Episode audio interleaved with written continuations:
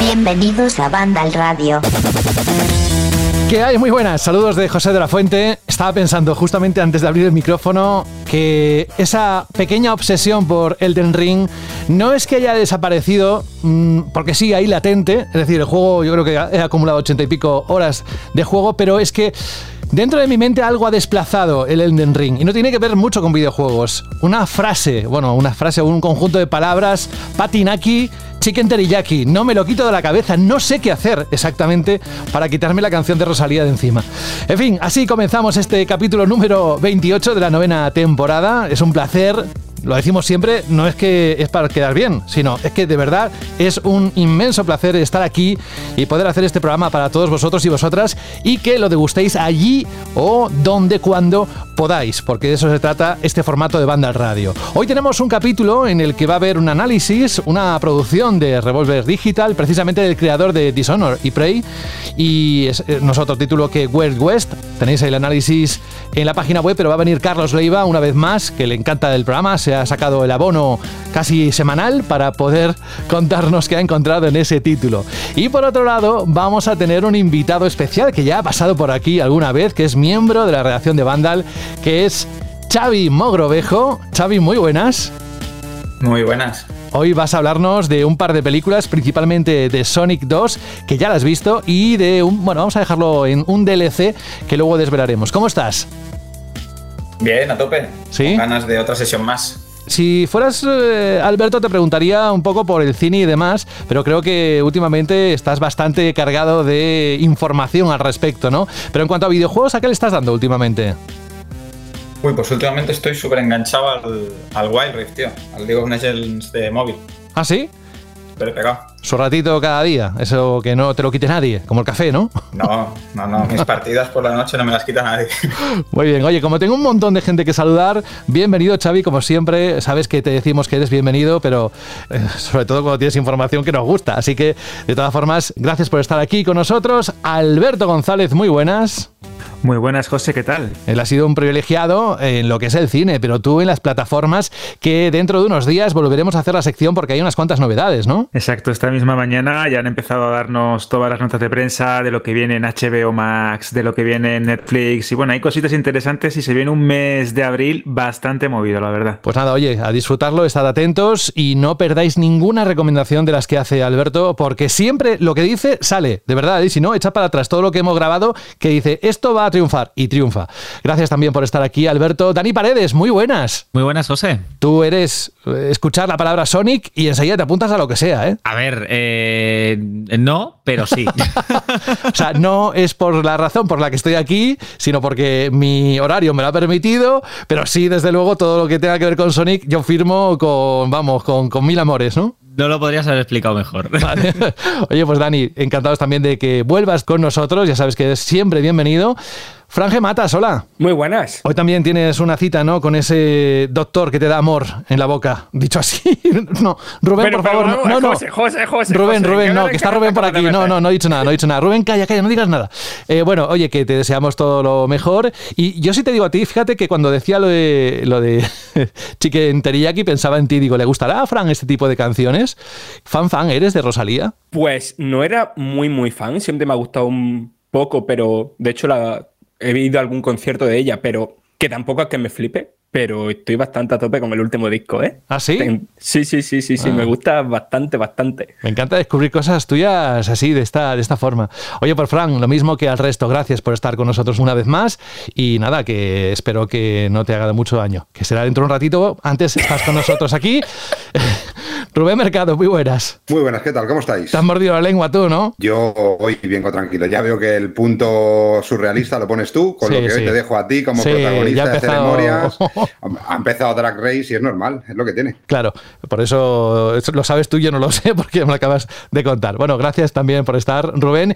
Y Jorge Cano, muy buenas. Hola, buenas. ¿Todo bien? Muy bien, yo muy contento de, de que estés contento hoy, porque como te gusta que haya mucha gente en el programa, Sí. si por ti fuera graban y hago 20 o 30 personas pues hoy, seguro que están muy contentos. Se te nota la alegría de cuánta gente, cuánta gente. Sí, eh, sí, sí, es cierto, porque tienes razón, pero no es el caso de hoy, simplemente es porque, mira, me ha pillado así y ya está. Y, y la verdad es que el programa que tenemos hoy es bastante variado, así que os invitamos a que disfrutéis de lo que tenemos hoy para todos vosotros y vosotras. Y vamos a empezar precisamente con Xavi y la película Sonic 2. Xavi se estrena este fin de semana o cuándo? Sí, este viernes, creo. Este Ah, viernes. Vale, esto que suena de fondo me parece que es la banda sonora de Kid Cudi. Es lo que he encontrado, no quería poner el típico Green Hills en la sintonía. Pero bueno, es la mm, música que acompaña a una película en la que no te vamos a engañar, Xavi. Tenemos muchas ilusiones puestas porque al menos tenga un nivel parecido al de la primera, que no dábamos mucho. Y luego recuerdo las palabras de Carlos Leiva, que luego estará por aquí, por cierto, como he dicho. Y mm, eh, lo firmo yo también. Vaya, me ha sorprendido. Al final me he divertido, ¿no? Y, y espero que con esta pase lo mismo, como mínimo. Cuéntanos, ¿qué has encontrado? ¿Qué has visto? Sí, pues la verdad yo con las mismas expectativas que tú, quería más de lo que eh, tuvimos en la primera parte, sin tener que pasar por remodelados ni nada, porque esta vez ya vinieran los bichos bien hechos. Eh, mi Sonic 2, la verdad es que en, en líneas generales me ha dejado súper contento. Es mucho más grande que la primera, tiene más acción, tiene más comedia, sin llegar a, a ser empalagosa como en una película de Ryan Reynolds o en algunas de Marvel. Y los nuevos personajes están, Tails y Knuckles, súper bien integrados. No, en ningún momento te da la impresión que estén metidos con calzador o que tienen presentaciones forzadas o que los han metido pues porque hay que hacerlo para ampliar franquicia, eh, sino que se siente bien cuando empiezan a, unirse a la historia de Sonic. Y, ya te digo, eh, súper divertida. Creo que son dos horas o, o o un poco menos, un poco menos de dos horas creo que dura. Y se te pasa volando. Y Jim Carrey, es que si, te gusta Jim Carrey de, su etapa de los 90, más, más slapstick, más con un humor más absurdo, es que aquí vuelve a abordarlo. Es que está increíble. Dejando ya un poco de lado si su Robotnik es, es fiel o no a los videojuegos, que yo creo que eso además también es, ahora iba a entrar en eso, pero creo que es muy positivo lo que ha hecho Sonic 2, que es eh, conseguir alejarse un poco de lo que es eh, la esencia de los videojuegos sin renunciar a ello y construir su propia historia, su propio universo y a partir de aquí ya pues crecer como franquicia de películas o series que vendrán o, o demás. Claro, acabas de decir ahora Jim Carrey y se me ha venido a la cabeza lo de lo que pasó en los Oscars esta madrugada, que las declaraciones de Jim Carrey, que no le ha parecido nada bien la toña que, que dio Will Smith, premio Donostia, por cierto, según corría por las redes. ¿Alguna pregunta tenéis para Xavi sobre Sonic 2? Supongo que Dani y Alberto, alguna que otra tienen. Pues yo le quería preguntar a, a Xavi una. Para mí, uno de los puntos débiles, ¿no? O más flojos de la, de la primera película era que eh, a veces la acción pues tiraba demasiado por el lado humano o intentaba que la historia te importara un poco, pero realmente eh, el aficionado a Sonic o el público objetivo que iba a ver la película quería ver carreras, acrobacias, guiños a los videojuegos, etcétera. Se ha reducido el papel o la trama humana, ¿no? Que importaba un poco, o más bien poco en la primera, en esta secuela. Sí, se ha reducido muchísimo, pero una barbaridad, ya lo vais a ver. Eh, ya te digo, Tails y Knuckles cogen mucho, mucho protagonismo y eso hace que el, el lado humano pues, se quede prácticamente sustentado solo por, por lo que es la figura de Jim Carrey, que en cierto modo también está ligado a los personajes de, bueno, de, no de animación, sino de, bueno, de, bueno, sí, de animación CGI y tal.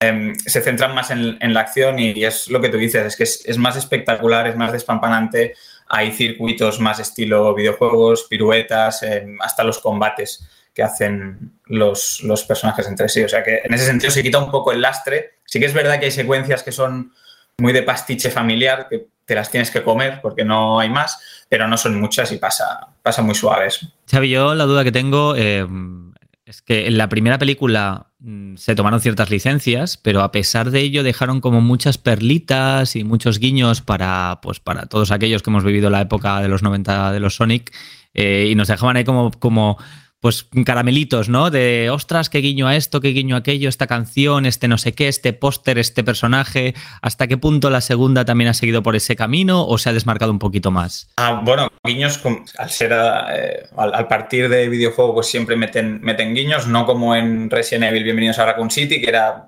en, en cada imagen había 30.000 guiños para que la gente se quedara contenta más o menos, Eh, pero aquí no, aquí yo creo que a mi parecer hay, hay un poquito menos. Eh, ya te digo, se intenta buscar más eh, independencia del personaje ya para que corra solo por cine y series y demás, pero claro, es decir, referencias y guiños y demás, es que las hay porque es que tiene, tiene que haberlas, al final nace de- del universo de los videojuegos y siempre hay pequeños easter eggs, pequeñas cositas que incluso cuando ves la película por primera vez no te fijas y luego eh, con los análisis posteriores vas viendo los detallitos que hay y empiezan a salir huevos de Pascua hasta debajo de las piedras. Pero así a primera vista no, no, es, eh, no es un pastiche, no es nada empalagoso en cuestión de, de guiños constantes. Aunque ya te digo, hay, hay, uno, hay un montón, pero se meten bien.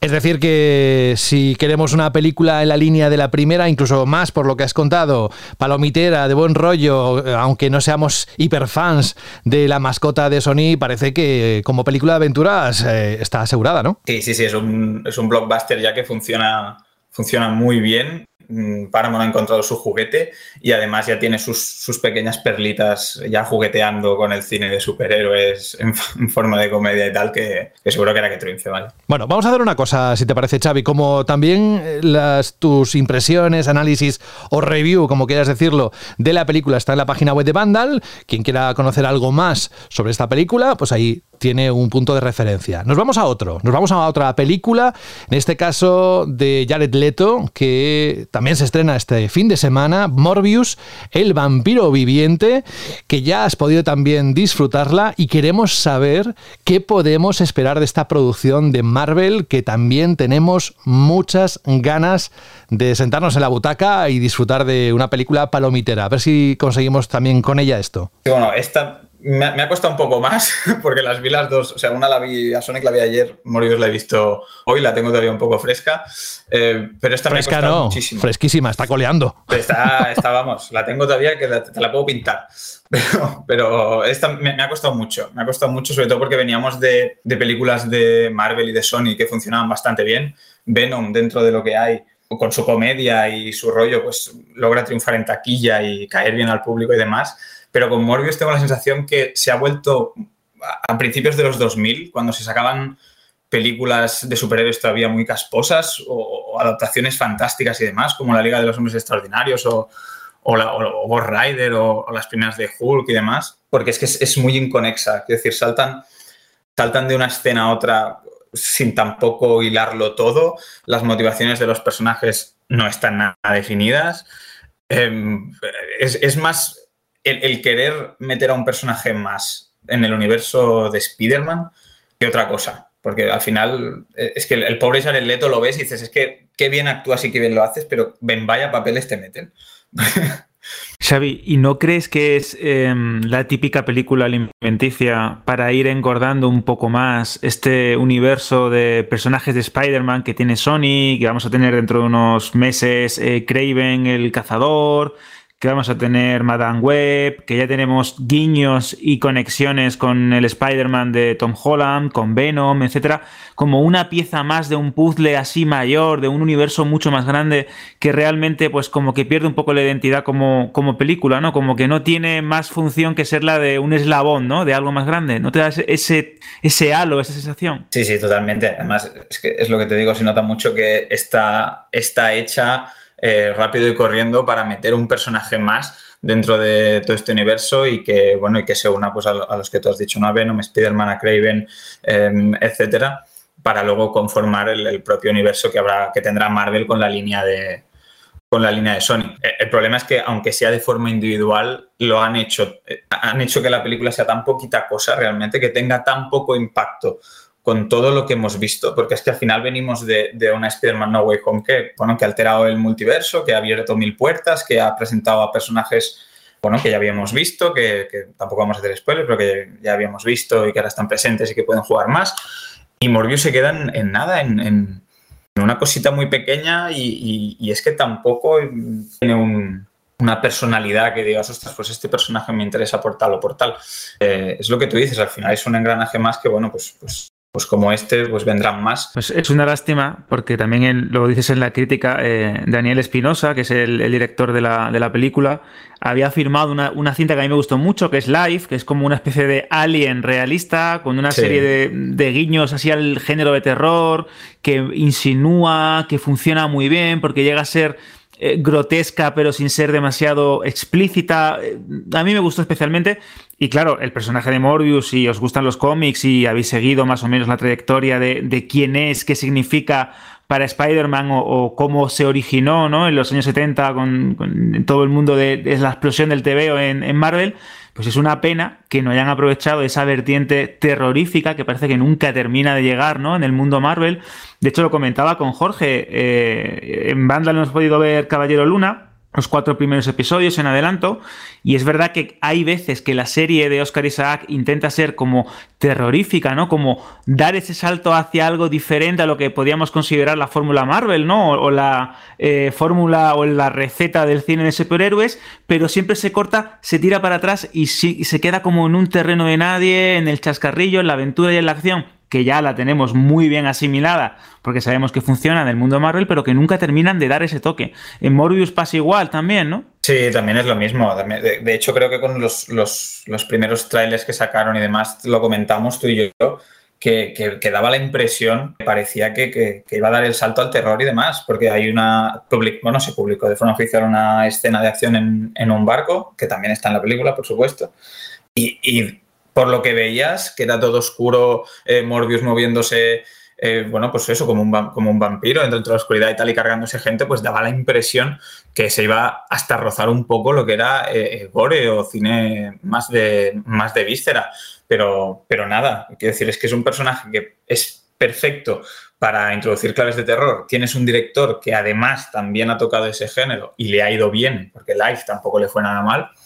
Y es que mm, no, no, lo, no, lo, aprovechan, no, no, meten tampoco todos los chascarrillos que meten en las películas de Marvel habituales, porque por tono además es que no le pega, pero tampoco llegan a potenciar em, ese terror para que con lo, mismo que pasa con, con Caballero Luna, como dices, que está ahí, pero no llega a exprimirse bien. Es que el tema es que, aunque es una película de Marvel, porque es un personaje de Marvel, eh, a mí me cuesta considerar la película de Marvel, porque no deja de ser de Sony y es el universo que han creado este con los derechos que tienen de Spider-Man. Y bueno, pues ahí tenemos las películas de Venom, que son flojísimas, estaba en la misma línea, pero ya han llegado a un punto que es como que no tampoco quiero decir que no se esfuercen. A ver, todo el mundo que se implica en hacer una película, pues imagino que quiere hacer la mejor, la mejor película posible dentro de las posibilidades que hay en cuanto a presupuesto, a tiempo, a limitaciones artísticas, a incluso ahora hay que tener en cuenta que estas películas hacen muchísimo dinero en China, entonces hay ciertos temas y ciertas cosas que no se pueden hacer para que no molesten allí. O sea, todo eso, ahora mismo todo es muy complejo, el mundo de los blockbusters. Y estaba mirando que la segunda de, Venom, que yo no he visto ni la primera ni la segunda, pero vamos, por lo que me han dicho gente en la que confío, son bastante malas. Incluso creo que la segunda, la segunda de Venom es peor que la primera. No sé si Alberto me corriges o es así. Es muy mala, es muy mala. Eh, eh, pero a mí me parece bastante mejor que la primera, ¿eh? No, no, no, yo me quedo con la primera mí la segunda me parece horrible. De hecho, me duele porque Andy Serkis como director pues tiene algo. Yo creo que funciona muy bien en secuencias de acción, pero es, es, una, vergüenza. Bueno, a, lo que, a lo que iba es que estoy mirando, mientras estabais hablando de estas películas, estaba mirando cuánto dinero habían hecho en taquilla. También he visto Sonic y demás. Y la segunda de Venom hizo 500 eh, millones y en las circunstancias en las que se estrenó el año pasado, que todavía mucha gente no, va a los cines, con eh, limitaciones por el coronavirus en un montón de lugares del mundo, y hizo un montón de pasta. Y da, o sea, y da igual que sea mala la película. Ya estos productos, estas, estas películas de superhéroes, ya se consumen en plan, da igual que sean buenas, que sean malas eh, la gente va a verlas, es como, bueno, es un valor seguro porque es una película de superhéroes y me da igual que sea mejor, que sea peor, es Marvel y me la como. y me parece eso eh, bastante curioso, ¿no? Que, que como Sony todo, con estas de Ben o con ahora Morris y tal, como no son capaces de hacer una película en condiciones y da la sensación de que las últimas de Spider-Man, bueno, a mí la La anterior a No Way Home, la de que se van por ahí de viaje por Europa, me pareció malísima, pero bueno, pero no están consideradas malas. Y ahí esas películas no son tan malas porque eh, se metió, metió mano la Marvel buena, por así decirlo, ¿no? O sea, en plan, a ver, Sony, déjanos meter mano creativa aquí porque no, te estaban saliendo a ti bien las películas de Spider-Man. Y no sé, siempre me, sorprende estos eh, productos que, que cuestan tanto dinero hacerlos y que luego recaudan tanto dinero que siempre me digo, ¿y no, y, tanto, ¿y no costaría hacerlo mejor? o sea, ya que, ya que mueves toda esta maquinaria de marketing, de estrellas, de dinero, eh, ¿y por qué no se esforzáis en, que sean al menos unos entretenimientos dignos, no? No sé, me sorprende que eso, que ya hemos, hemos llegado a un punto en el que casi que da igual la, calidad de, las películas y no parece que tengan intención de, de forzarse demasiado. Sí, sí, totalmente. Yo creo que es más un, es, sacar por sacar, es lo que decía Alberto, al final es sacar piezas y más piezas y más piezas para poder eh, tener más recursos, hacer más secuelas, más conexiones y demás, que es lo que gusta ahora, que, otra cosa. Porque es que además con Morius es que yo por lo menos viéndola he tenido la sensación de dejadez, de no estar eh, tampoco esforzándose por, por, simplemente querer explicar bien o, o que la historia de que se explica de este vampiro tenga gancho, que es que además los vampiros funcionan bien en, cine y además con Marvel que tenemos Blade, que es la leche y no se parecen nada. Dos películas interesantes que se estrenan este mismo fin de semana y Xavi Mogrovejo que ha venido a Banda al Radio. Con esto hemos abierto y nos ha contado lo que podemos esperar tanto de Morbius como la segunda, la secuela, la segunda parte de Sonic en The Movie o la película. Así que nada, pues ya te diremos eh, si coincidimos mucho con todas tus palabras. Insisto que tanto uno como otra película, las reviews están dentro de la página web de Vandal y si no está la de Morbius estará en los próximos minutos, horas. Así que muchas gracias Xavi, que sabemos que tienes otros compromisos y cuando quieras venir a contarnos más cosas de películas, es que no te digo que las puertas están abiertas, es que directamente toma la llave, tú mismo. Volveremos, volveremos, como Terminator. Cuídate mucho, un abrazo. Un abrazo.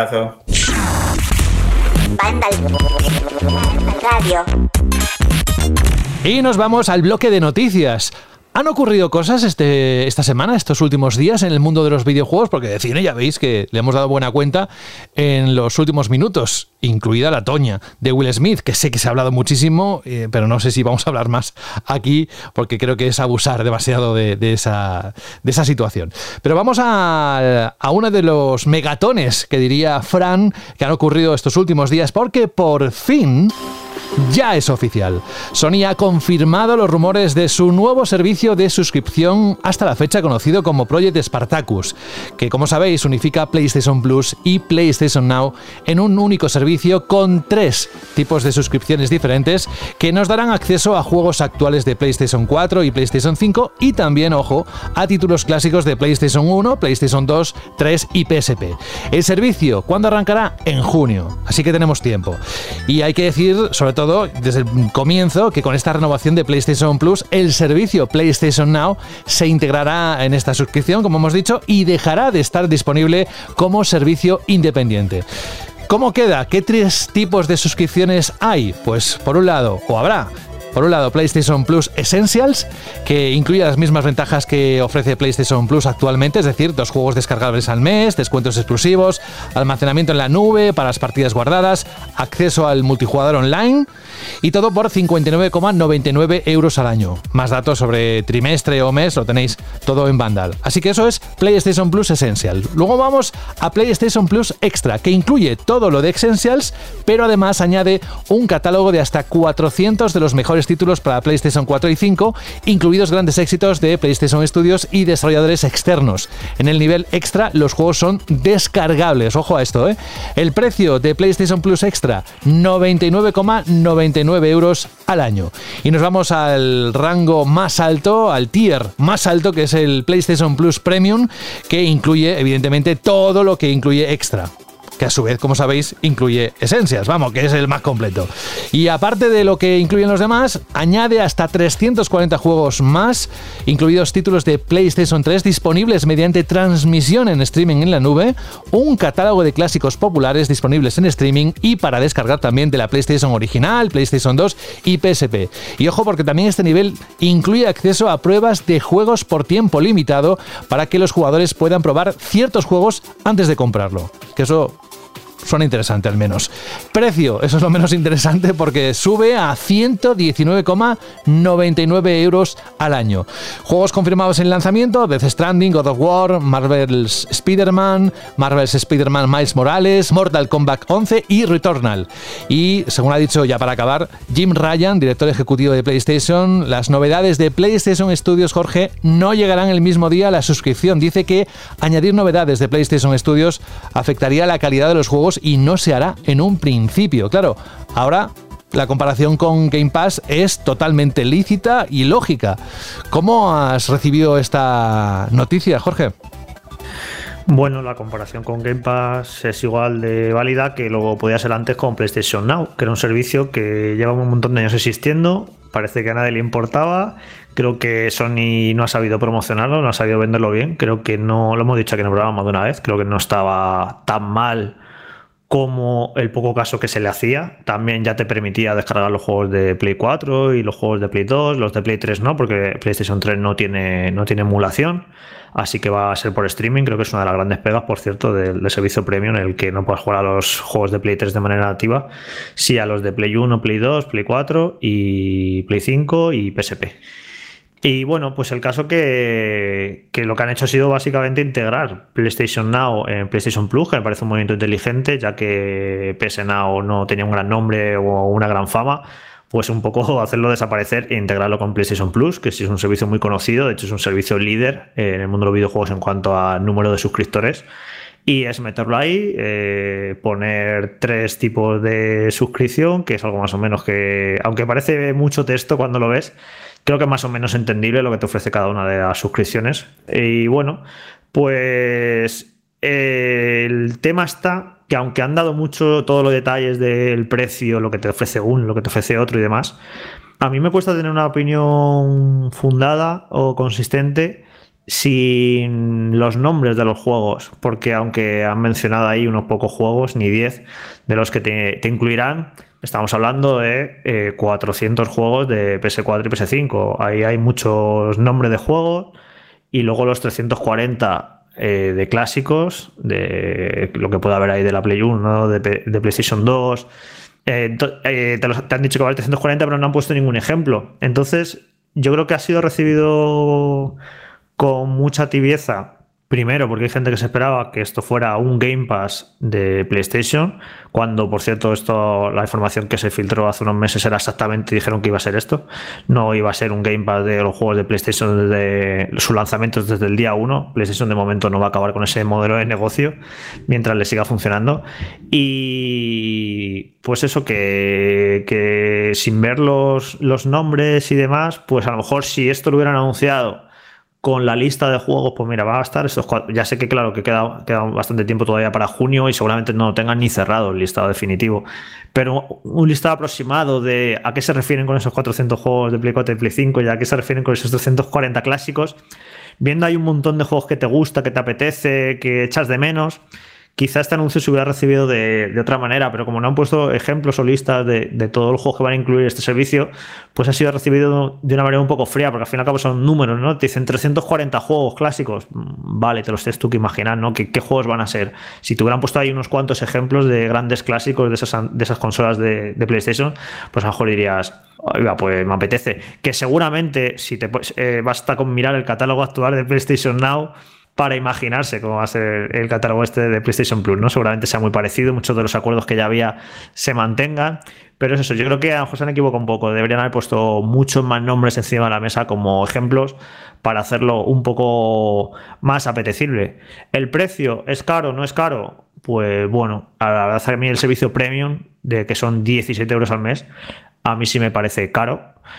Eh, y es un poco decir, bueno, los nostálgicos, queréis jugar juegos antiguos, tenéis que pagar 17 euros. Y el, el intermedio, el de el servicio extra, el que va a costar 14 euros al mes, que se incluye juegos de Play 4 y Play 5, pues a ver qué juegos, eh, si hay juegos más o menos recientes, que han podido ser el año pasado. Sabemos que sí, que no va a haber eh, novedades en un principio todavía, pero a lo mejor hay juegos que salieron hace seis meses o hace un año, por ejemplo, que esté Returnal, que es un juego que salió hace un año, pues creo que es un nombre interesante, ¿no? Mucha gente a lo mejor no se compró Returnal. Yo, yo por ejemplo, no, no, no, me compré Returnal y si me lo meto en un servicio como este, lo juego, ¿no?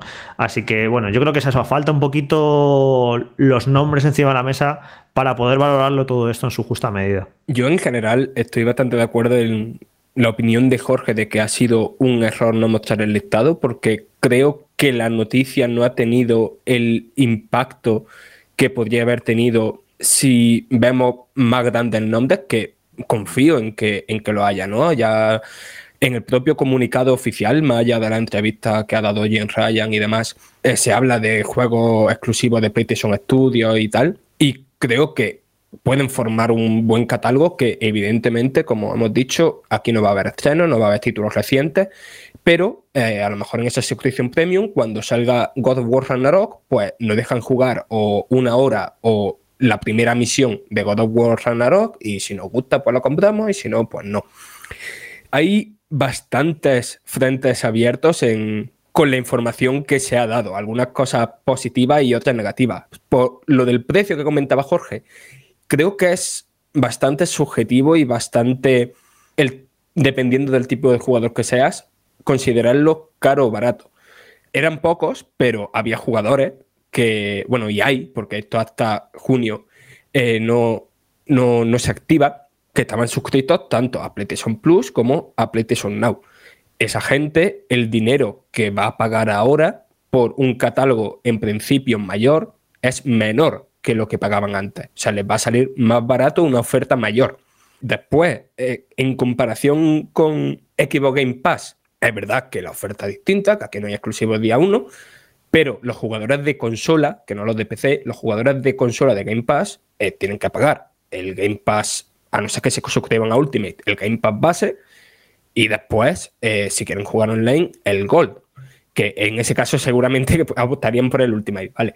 Pero en la suscripción media de PlayStation Plus, ¿no? El que sería como el equivalente al Game Pass, ya incluye el juego online. Así que desde esa perspectiva tampoco es mucho más caro de lo que se plantea.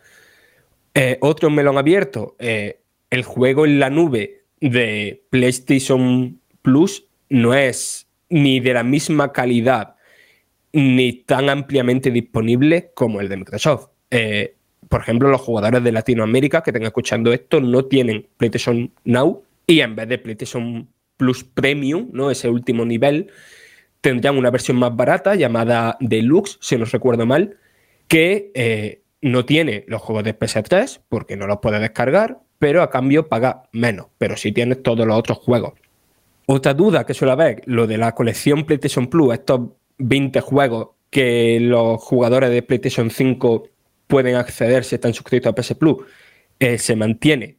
Otra cosita que es minoritaria, pero si recordáis cuando salió Bloodborne se habló bastante de jugadores de PC que se suscribían a PlayStation Now para poder jugar a Bloodborne en PC, o lo mismo ocurrió con The Last of Us. Es un público minoritario, pero esa opción de suscribirse a PlayStation Now desde un PC para jugar a esos exclusivos de, PlayStation, ahora se ha hecho de repente mucho más cara, porque PlayStation Plus, esa PlayStation Now no va a estar disponible, el juego en la nube de PC queda relegada a esa opción eh, más cara, o sea, no está en los niveles intermedios, solo en el más caro. Así que eh, ese tipo de jugador, que como ya digo, era minoritario, pierde esa opción. Pero en general, yo creo que es una apuesta positiva. O sea, quizá no es, está bastante años luz de ese Game Pass de, de Sony que algunos esperábamos, pero creo que en general es un movimiento positivo y que hará crecer, creo que bastante esa, esa cifra. Hablaba James Ryan de que en total tiene 50 millones de suscriptores y 48 son de PlayStation Plus, es decir, PlayStation Now apenas lo usaban 2 millones de jugadores. Creo que ese, esa suscripción al catálogo va a crecer mucho con, esto es especulación pura y dura, ¿eh? pero creo que va a crecer bastante con esta forma más entendible de venderlo. He hecho una comprobación rápida, Fran, porque la verdad es que Game Pass, me acuerdo cuando, cuando se presentó y, y lo promocionaban, más de 100 juegos y tal. Y luego ha ido creciendo, ha ido creciendo y he llegado un momento que, yo sinceramente no sabía cuántos juegos hay en Game Pass eh, realmente, actualmente. Y he a una página que hace un conteo de todos los juegos que hay en Game Pass y ahora mismo pone que entre juegos de Xbox y, PC hay en Game Pass 498 eh, juegos. Me parece una cifra bastante impresionante. No, no, no, era, no era consciente de que hubiera crecido tanto como para que haya 498 juegos. Y bueno, Game Pass Ultimate son el que, te, el que te permite, el que incluye el Gold y te permite jugar online, son 13 euros. O sea, básicamente Game Pass son 13 euros para acceder a unos 500 juegos. Y el PlayStation Plus Extra van a ser unos 14 euros, un euro más caro, eh, para acceder a 400 juegos. O sea, incluso menos juegos de los que hay en Game Pass. Así que si los comparamos los dos servicios, ya simplemente en números, eh, Game Pass es mejor pero ya ni te cuento lo de que te metan las novedades del día 1 y que en noviembre salga Starfield y lo tengas ahí. O sea, creo que lo que ofrece uno y otro no es comparable. Es mucho mejor Game Pass, pero eso ha dado igual durante todos estos años porque la gente que se quiere comprar una PlayStation se compra la PlayStation, tenga Game Pass o no tenga Game Pass porque se compra la Play, porque lleva haciéndolo toda su vida y su siguiente consola va a ser la Play y porque es la que tienen sus amigos y les da igual que haya por ahí una Xbox que tiene un servicio estupendo que se llama Game Pass. Yo esto lo he hablado con eh, amigos y conocidos que no están dentro de este mundillo. Y les van desde los que no saben casi ni lo que es una Xbox hasta los que les hablas de Game Pass y les suena chino. O sea, da igual, la, la Play se va a seguir vendiendo, va a seguir siendo líder y creo que hasta el momento no le ha hecho ni un ápice de daño que exista un servicio tan bueno como Game Pass. Y bueno, de hecho es que ahora mismo la Play 5, eh, como repasamos en las ventas semanales eh, de España, mm, es que no hay Play 5, o sea, no sé cuántas se podrían haber vendido ya si hubiera suficientes para toda la demanda que, que hay, porque es brutal pero vamos, eh, es una consola que está siendo un éxito, que va a seguir, que va a ser un éxito que no sabemos hasta dónde va a llegar, porque no sabes cuánta capacidad van a tener de producir esa consola, pero que sin Game Pass, PlayStation 5, eh, su éxito es un hecho y es una, es una constatación. No es como oh, un movimiento desesperado porque me está comiendo cuota de mercado Xbox y yo tengo que responder al Game Pass. Mm, PlayStation lleva siendo líder la última década y no, no necesitaba sacar un Game Pass, pero entiendo perfectamente que es algo que Game Pass ha ganado mucha popularidad, mucha gente le, ha visto las ventajas que tiene. Eh, no estamos acostumbrados a los servicios de suscripción por todas partes, de música, de cine, de series, y evidentemente también la gente ha descubierto que los videojuegos están muy bien. Y claro que se tenía que posicionar fuerte ahí también Sony, porque tiene que estar ahí. Y de hecho, eh, han dicho que no van a sacar sus juegos de lanzamiento en este servicio, pero que no lo descartan de cara al futuro. Lo que te están diciendo es en plan, estamos, vamos a colocarnos ahí, a tener todo preparado y ya veremos cómo, cómo lo vamos evolucionando y la apuesta que hacemos, si hay que meter más juegos, menos juegos, eh, la ventana de estar en ese servicio de un juego, si es de un año, si es de seis meses, iremos siendo flexibles y haremos lo que necesite las circunstancias según veamos cómo va el mercado. Ahora mismo el problema de PlayStation está en un momento de, transición del mercado de los videojuegos de, eh, pues sí, los servicios parecen el futuro, la nube parece el futuro, eh, los juegos como servicio pero también se siguen vendiendo eh, muchos juegos de precio completo, superproducciones, y es lo que le ha funcionado hasta, hasta ahora PlayStation. Entonces no puedes dejar lo que te ha funcionado durante tantos años para pasarte a algo completamente nuevo. Está un poco ahora mismo entre dos aguas, ¿no? En el viejo modelo de toda la vida y entre todo lo que, lo que viene y que ya está funcionando como los servicios de suscripción. Entonces,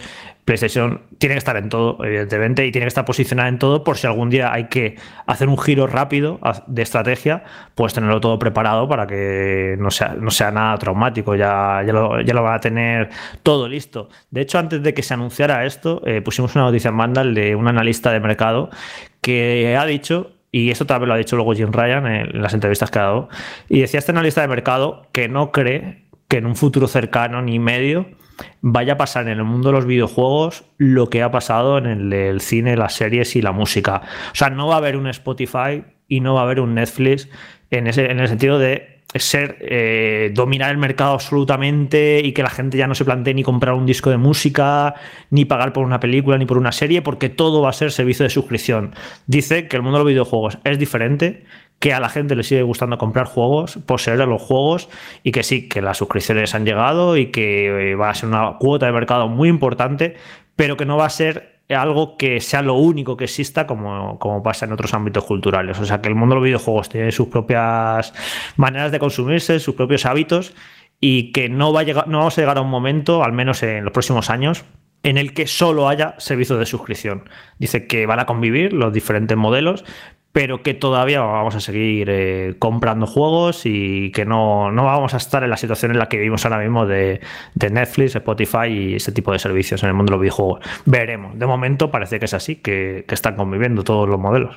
Un apunte, Jorge, a lo, perdón, ahora te dejo, Dani, pero un apunte a esto último que has dicho, porque si bien tanto Ryan como el, como el analista de Ampere Analytics eh, decían eso, ¿no? De que no va a haber un Spotify, un Netflix también apuntaban otra cosa.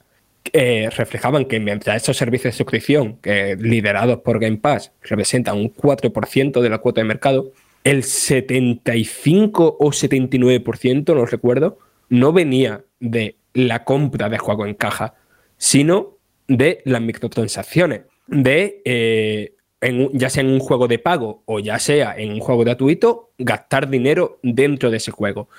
Y Ryan reflexionaba en varias entrevistas que ha dado de que en los servicios de suscripción del videojuego lo que, ponen, lo que dominan son esos juegos que en sí mismos son un servicio de suscripción. Es decir, que Sony, con su apuesta por estos juegos como servicio, ¿no? De lo que hablamos eh, hace unas semanas por aquí, ¿no? De que trabajan 10 juegos como servicio y tal.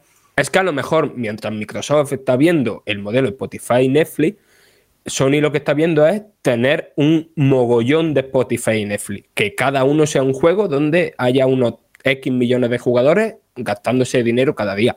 Yo la verdad es que la noticia la he, recibido muy gustosamente. De hecho, me, me, hizo muy feliz verlo porque últimamente veo que esa soberbia que tenía Sony antaño, eh, de, bueno, como soy el líder, pues eh, puedo ir a mi bola y, decir que me da igual, que yo puedo cobrar 70 euros por los juegos, que a mis usuarios no les interesa la retrocompatibilidad, etcétera, etcétera, etcétera, pues hemos visto como poco a poco se han ido adaptando y han ido, digamos, poniéndose un poquito más suaves en cuanto a lo que la gente pueda llegar a estar pidiendo o necesitando. Y quizá mm, no es porque Microsoft les esté quitando terreno, que mm, probablemente no sea del todo el caso, especialmente en nuestro país, sino porque al final, como bien dice Jorge, pues Game Pass ha ido ganando mucha notoriedad y al final es un tipo de suscripción al que pues no tenían hasta ahora los usuarios de, de PlayStation y que creo honestamente que va a funcionar súper bien. También estoy de acuerdo que la opción premium es un poquito cara, Especialmente porque apunta pues, a ese jugador que aprecia tener los títulos antiguos y que generalmente la inmensa mayoría ya los tienen o ya se los han comprado o ya los han vivido y desgraciadamente en PlayStation no podemos poner el juego original y jugarlo. Entonces no, no, tengo muy claro si les va a funcionar del todo la opción premium, pero sí que creo que PlayStation Plus Extra es... Eh, un servicio que, que, que, lo va a petar. No para todo ese jugador que evidentemente se compra los juegos el día uno, que seguirá teniendo lo que hacer y que saben perfectamente que es su mercado y que ahí pues van a seguir funcionando.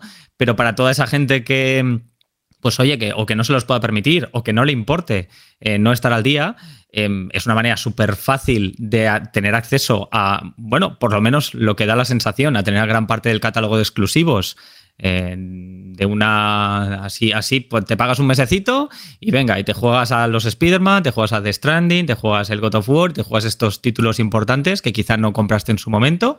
Eh, me parece súper, súper atractivo.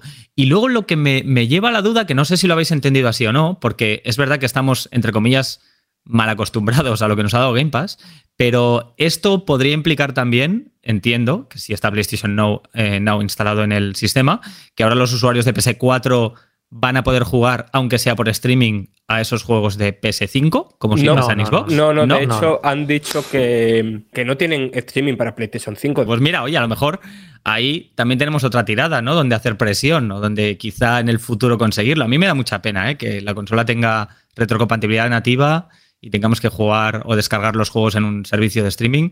Eh, y me da mucha pena que tenga esa función PS4 y no la pueda tener PS5. Pues estas cositas, a lo mejor con el tiempo, si van sonando, si las va pidiendo la gente, pues quién sabe, ¿no? Si el- la escasez de consolas no es tan notable si podemos jugar desde ahí, o a lo mejor directamente ni les interesa y lo dejan como está. Podría. Estaba ahora pensando, Dani, de lo, que estabas hablando, que, que el premium te parece caro, pero que el extra eh, es más razonable, ¿no? Esos 14 euros al mes.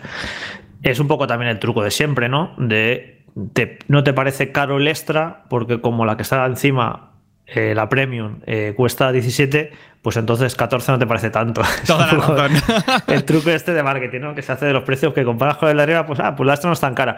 Tengo mucha curiosidad por ver el impacto que va a tener en el enorme número de usuarios que tienen las consolas PlayStation, ¿no? Porque Game Pass lleva un montón de años con nosotros, pero eh, solo pueden acceder a él los usuarios de Xbox o luego ya en PC. Pero claro, to- todos estos amigos casual y conocidos casual que tengo, que solo son de PlayStation y PlayStation y PlayStation, que eso es la gran mayoría de en España, hay muchísima gente que es solo de PlayStation. Entonces, tengo mucha curiosidad cuando ya esté ese servicio y se les explique, imagino que habrán unas campañas de marketing y anuncios abrumadoras con el poder económico que tiene PlayStation en España, y cuando les digan, eh, por 14 euros al mes tienes 400 juegos de Play 4 y Play 5. Porque ya mucha gente está habituada a pagar PlayStation Plus, que son 9 euros al mes, y te regalaban dos juegos. Y yo tengo alguna vez que habla así con algún conocido y ya le parecía que, que no está, que está bastante bien esos 3, 4 juegos todos los meses. Por, pues imagínate ahora que les digan, mira, pues por un poquito más, por esos 14 euros, vas a poder acceder a un catálogo de 400 títulos. Tengo mucha curiosidad por ver eh, cuánta gente va a acceder, cómo lo van a asimilar. Yo creo que va a ser muy exitoso, la verdad, lo que estabas comentando, que, que a mucha gente le va a parecer muy atractivo, en plan, por, por tan solo 14 euros al mes puedo jugar 400 juegos, ¿no? Que es un poco que lo que me fastidia, ¿no? Que yo llevo muchos años a, mucha gente eh, explicándole las bondades del Game Pass, pero les sonaba como algo marciano, ¿eh? Game Pass, Xbox, ¿eso qué es? Que, que yo no tengo Xbox, ¿qué me estás contando, no? Pero ahora al llegar al universo PlayStation, eh, eh, a ver cómo lo, lo encaja la gente y yo creo que va a ser, va a ser muy interesante para ver si saber las cifras y saber cómo, cómo va a acceder la gente a esto, porque es eso, lo que tú dices, ¿no? Eh, 17 es muy caro, bueno, pero 14, que es un poco muy, un precio muy parecido al de al de Netflix. Ahora mismo no sé cuánto cuesta Netflix en, en España, la, la que puedes compartir y que tal, pero pues creo que está por ahí, es un precio muy similar. Yo creo que incluso se habrá sido buscado, en plan que sea muy parecido a lo que significa pagar Netflix, ¿no? Un poco. Así que seguramente no, no sea casual ese De precio. hecho, de hecho la- las cuotas son muy, muy, muy similares. 8,99, 13,99, eh, 17 en el caso 17 de la de Premium. 4K, ¿no? De Claro que sería la de Sí. 4K. Es decir, que todo esto está estudiado. Es decir, es casi llevar un modelo de suscripción que vemos que funciona, que la gente se está acostumbrando a pagar, que son, entre comillas, audiencias cautivas, ¿no? Porque están abonando un montón de dinero al mes y a veces no aprovechan la gran cantidad de contenido que hay en estos servicios. Pero sí es cierto que hay una cosa que me parece bastante interesante de este planteamiento de, Sony y es que en lugar de haber reducido el precio de la esencia, ¿no? de, la, de la versión más básica de, o el entry level, como lo queramos llamar, del plan básico, eh, básicamente lo mantiene.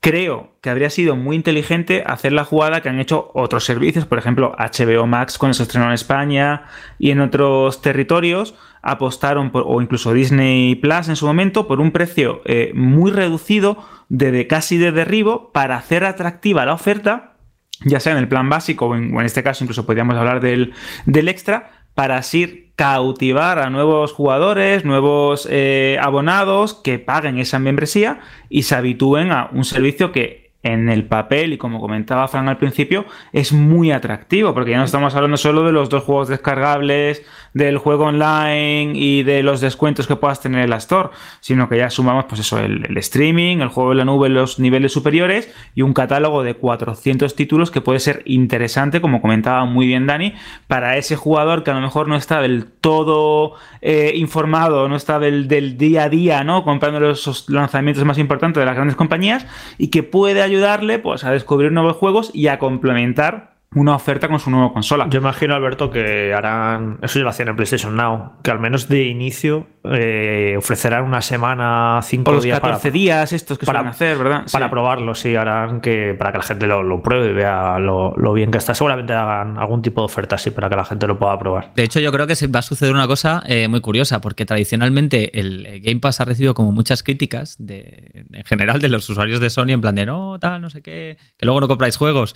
Y yo creo, eh, creo que en gran parte era, primero por el desconocimiento y segundo probablemente por la envidia. O sea, es que al final ¿A quién no le va a gustar tener acceso a un catálogo enorme de juegos por poquito dinero? Otra cosa es el que ya se los compra, pero el que no se puede permitir eso o que, pues oye, no ha tenido una mala época y pues eh, yo qué sé, le dan la paga los padres 15 euros al mes, 20 euritos al mes o lo que sea, es que, es que mm, ya solo por el hecho de que todos tus amigos tengan los mismos juegos que tú y tengan el online para poder jugar juntos, ya está haciendo gran parte de la gracia de esto. Y luego lo que, lo que la gente que no lo tiene no, no acaba de descubrirlo ni entenderlo, ¿no? Pero lo, lo más chulo al final de Game Pass y lo más chulo que va a ser también este servicio es eso, esa posibilidad de descubrir juegos a los que jamás te hubieras acercado, por los cuales jamás hubieras pagado y que luego descubres que son grandes joyas y que te aportan muchísimas horas de diversión. Así que, en, en mi opinión, ya era hora. Me alegro muchísimo y espero de verdad, de verdad que funcione súper bien. Gracias, Dani. Antes de que opine Rubén, tenemos que decir adiós y hasta la próxima semana a Fran Gematas, que tiene un compromiso con ese doctor amor. Y nada, Fran, que vaya todo bien. La próxima semana volvemos a conectar y nos cuentas, ¿vale? Vale, pues nada, hasta la semana que viene os, de- os dejo aquí pues hablando de esa tan alegre noticia que es el retraso de Zelda. Eh, me voy a llorar. Amigo. Sí, ahora enseguida lo comentamos. Rubén, PlayStation Plus, tres suscripciones. ¿Qué te ha parecido el movimiento de Sony?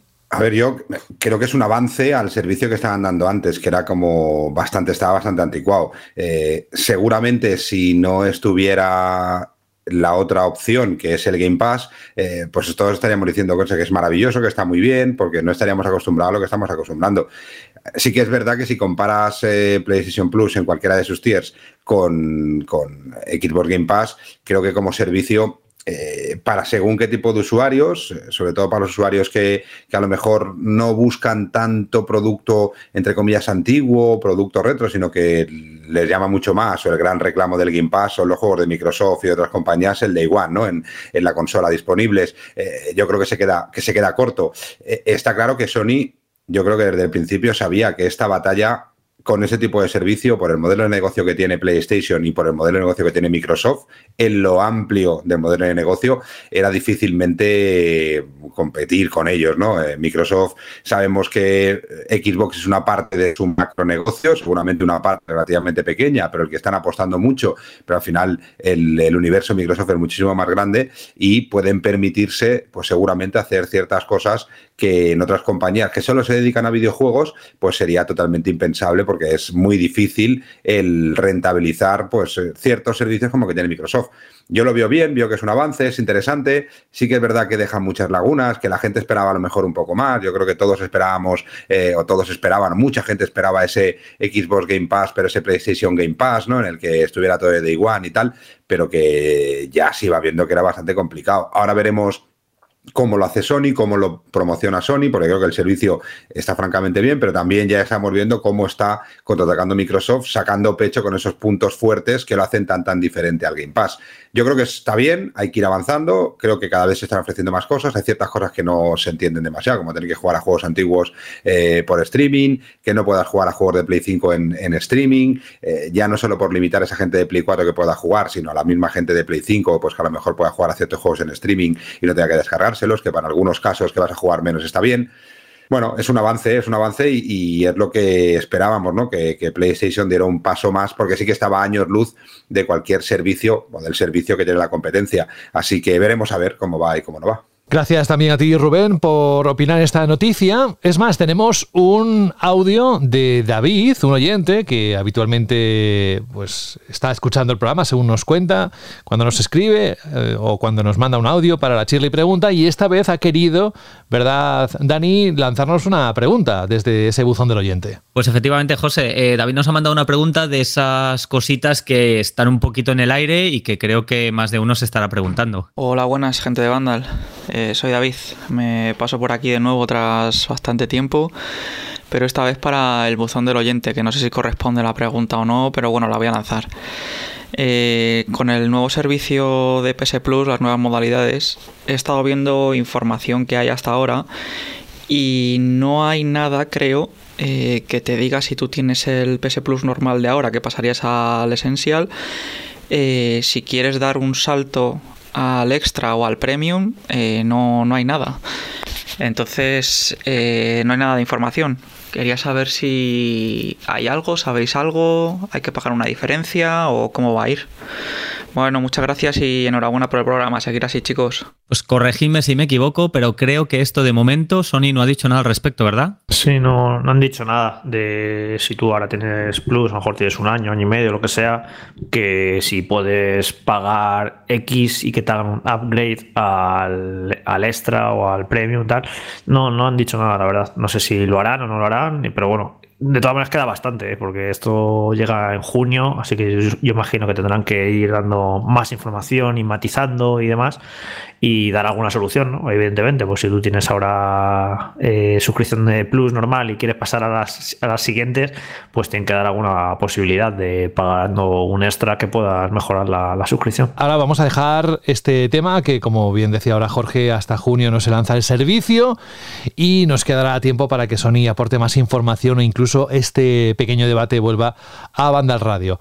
Vamos con algo que ya adelantaba Fran antes de irse y es que le toca la patata un poquito, yo creo que a todos un poquito, porque ya contábamos con este lanzamiento y posiblemente igual por ese movimiento de Nintendo, este 2022 no va a ser ese año fantástico como 2017, o sí, quién sabe, porque todavía no ha acabado, pero sí que sabemos que Nintendo ha retrasado de forma oficial The Legend of Zelda Breath of the Wild 2, nombre que como sabéis no es definitivo del juego y que a pesar de que hace dos meses, menos de dos meses, aseguraron que se estrenaría este año, después han dicho que nanay. La secuela de Breath of the Wild se lanzará, eso sí, han dicho en algún momento de la primavera de 2023, según ha anunciado Eiji Aonuma, que es el productor del título y de la saga, en un vídeo que podéis ver en la web de Vandal. En este breve vídeo de apenas un minuto y medio de duración, se vuelve a incluir parte del metraje del tráiler con gameplay que se mostró durante el E3 de 2021,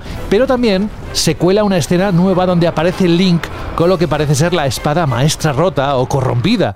Mientras aparece esa imagen, Aonuma dice que habrá nuevas mecánicas de juego.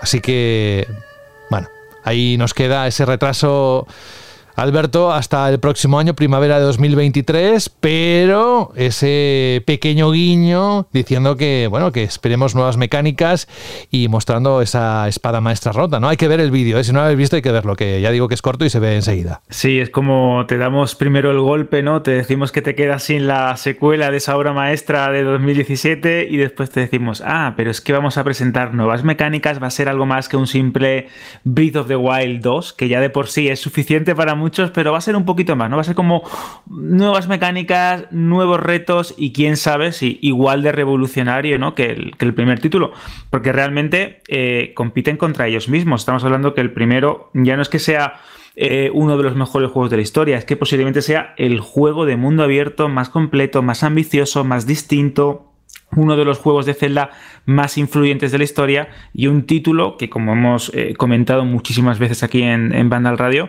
ha marcado una, una época y una, y una, era en la industria del videojuego. Así que hacer una segunda parte manteniendo todo eso, pero elevando el listón como buena secuela, es bastante difícil. Así que habrá que ver también las razones de este retraso. Si es que es un retraso real o realmente estábamos o lo tenían pensado ya con bastante antelación porque no olvidemos que desarrollar un videojuego es difícil, que el coronavirus, la pandemia, los confinamientos han hecho muchísimo daño, sobre todo a los estudios japoneses y a la manera en la que ellos entienden el trabajo y cómo eh, plantean y desarrollan este tipo de videojuegos. Y también podemos hablar de intereses comerciales, de presiones de Nintendo, de eh, establecer ventanas de lanzamiento que sean más interesantes para eh, la propia compañía. Bueno, pueden haber y existir un montón de factores.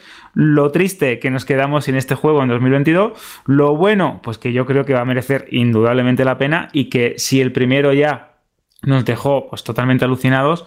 Creo que esta secuela va a ser igual o mejor. Eso ya es decir bastante.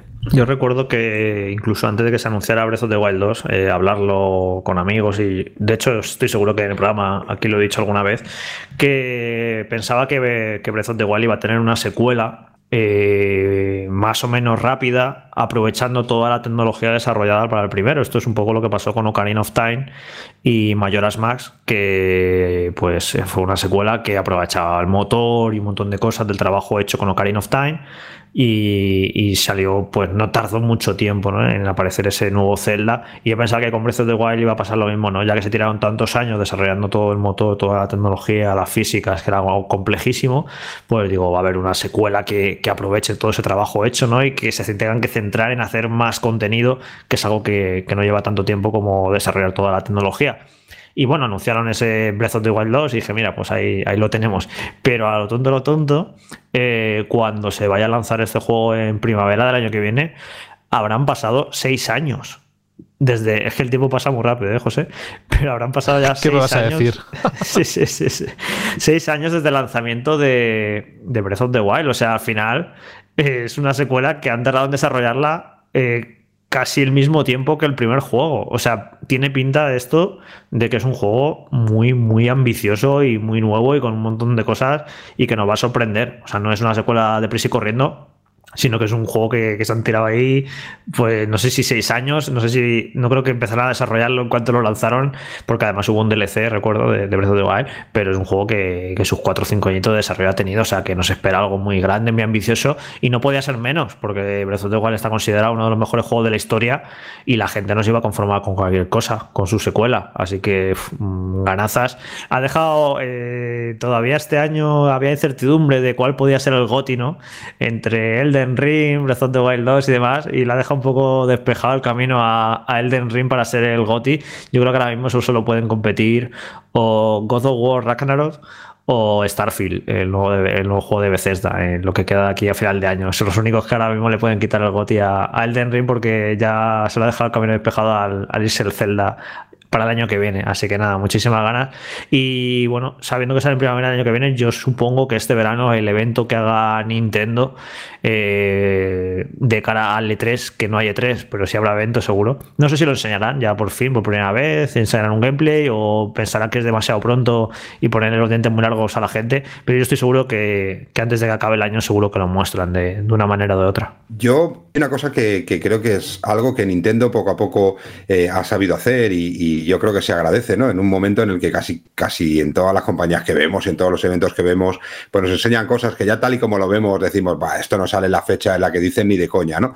Nintendo de siempre ha respetado esas fechas en gran medida, con lo que eh, una noticia que a lo mejor en otra compañía o en otra plataforma, pues sería, joder, pues otra vez un retraso, es que siempre estamos igual. Eh, en este caso lo vemos como algo positivo, que yo creo que es para lo que lo hacen las compañías o en gran medida lo hacen las compañías. ¿no? Oye, tenemos un juego muy, muy importante entre manos, lleváis seis años esperando, no queremos defraudaros, nos vamos a tomar el tiempo que sea necesario y vamos a lanzar el juego como se espera. ¿no? Entonces decimos, bueno, lo hace Nintendo, pues casi que no lo creemos más que con otras compañías, porque normalmente no lo hace, ¿no? Entonces decimos, venga, pues sí que será la razón. A mí esto me abre una duda. El que digan que lo lanzan en primavera, eh, como sabéis las compañías, el cierre de año fiscal es ahora, es este final de este mes, es, el día 31 de marzo, ¿no? Eh, entonces, el que lo sacan en primavera, si lo sacan antes del 31 de marzo, que sería como muy eh, apresurado, sí que creo que tendría que salir otro título grande cuál será el que reemplace, porque los presupuestos del año eh, están hechos y, ya se ha pasado a los inversores. Ellos, en los números que salían, tendrían en cuenta también el lanzamiento de Zelda, con lo que, con lo que algo tienen que sacar. ¿Cuál va a ser el juego que va a suplir ese juego que conecta ahí o que, o que tiene ahí? Y si no es así, seguramente sea pues a principio de primavera, ¿no? Y, esa es la duda que tengo yo. A ver, a ver con qué nos puede sorprender Nintendo, que algo que tiene también es que jamás adelanta muchas cosas y que nos podemos encontrar con cualquier cosa, eh, pero, pero algo tendrán que sacar en su año fiscal de este para, para suplir un poco el gran presupuesto que, que, van a perder o dejar de ingresar en su año en este año fiscal respecto al anterior que puede ser un juego, que pueden ser dos juegos, que es decir, que yo creo que todavía Nintendo puede darnos alguna sorpresa y algún título que no esperamos o un par de títulos que no esperamos para en esta campaña de Navidad volver a, bueno, al menos recuperar parte de lo que no va a hacer con Zelda. Yo, igual que lo dije con Breath of the Wild 2, lo dije con Super Mario Odyssey, yo eh, apostaba porque iban a aprovechar el éxito del primer Super Mario Odyssey, iban a aprovechar toda esa tecnología y en algún momento iban a hacer un Super Mario Odyssey 2 no me extrañaría que fuera una de las sorpresas de estas navidades, que tuvieran ahí preparado un Super Hombre, sería, sería un buen cambio de cromos, ¿eh? Este, lanzar un Super Mario Odyssey 2, que yo creo que también es uno de los juegos más esperados, porque eh, recordemos que los dos juegos más vendidos en Nintendo Switch desde su lanzamiento son Mario Kart, eh, Mario Kart 8 Deluxe, que yo creo que con estos nuevos circuitos que han sacado y estos DLCs, eh, creo que no tendremos, un, no tendremos noticias de un nuevo Mario Kart en breve, es decir, que se alargarán el tiempo la nueva entrega. el cambiar un Zelda Breath of the Wild 2 por ese Super Mario Odyssey 2, no sé, es un rumor, yo lo veo complicado también, pero sería una buena manera de decir, venga, esta campaña vamos a sacar un título que es mucho más... Eh, mucho más acertado, no digo que sea mucho más bueno ni nada, eh, pero en cuanto a ventas, seguramente eh, el potencial de ventas de Super Mario Odyssey 2 en plena campaña de Navidad puede ser mayor que el Zelda veces de 2, aunque la gente me diga, ah, eso no, sí, por ventas seguramente sí, porque llega a un público muchísimo más amplio el Super Mario Odyssey 2 que no el Zelda Breath of the Wild, un público sobre todo un público infantil. Entonces, oye, sería una manera maravillosa. Tendrían el juego más vendido de la campaña Navidad, sin ninguna duda, porque si sacan un Super Mario Odyssey 2 eh, ya pueden salir FIFAs o lo que quieran, que, eh, y más con Nintendo Switch estando como está, es decir, que sería título de Navidad seguro, y sería una buena manera también de terminar ese año fiscal y luego empezar, claro, Nintendo, si al final lanza Zelda Breath of the Wild en, la primavera del 2023, empezará el año fiscal de una manera súper potente y que una compañía empiece el año fiscal de una manera tan potente también le da un colchón importante e interesante como poder hacer muchas cosas en lo que queda del año. No, es lo mismo sacar un producto eh, que cierre tu año fiscal que un producto que empiece tu año fiscal, aunque al final se miran los números globales, pero empezar tu año fiscal con un lanzamiento tan potente como ese eh, es un impulso y sobre todo una tranquilidad a Nintendo durante todo el año que le puede dar para decidir o, mejorar en ciertas cosas. Veremos. Y luego, Rubén, no te olvides, estas navidades que toca, como siempre, nuevo Pokémon, el Pokémon Españita, que arrasará, como es habitual.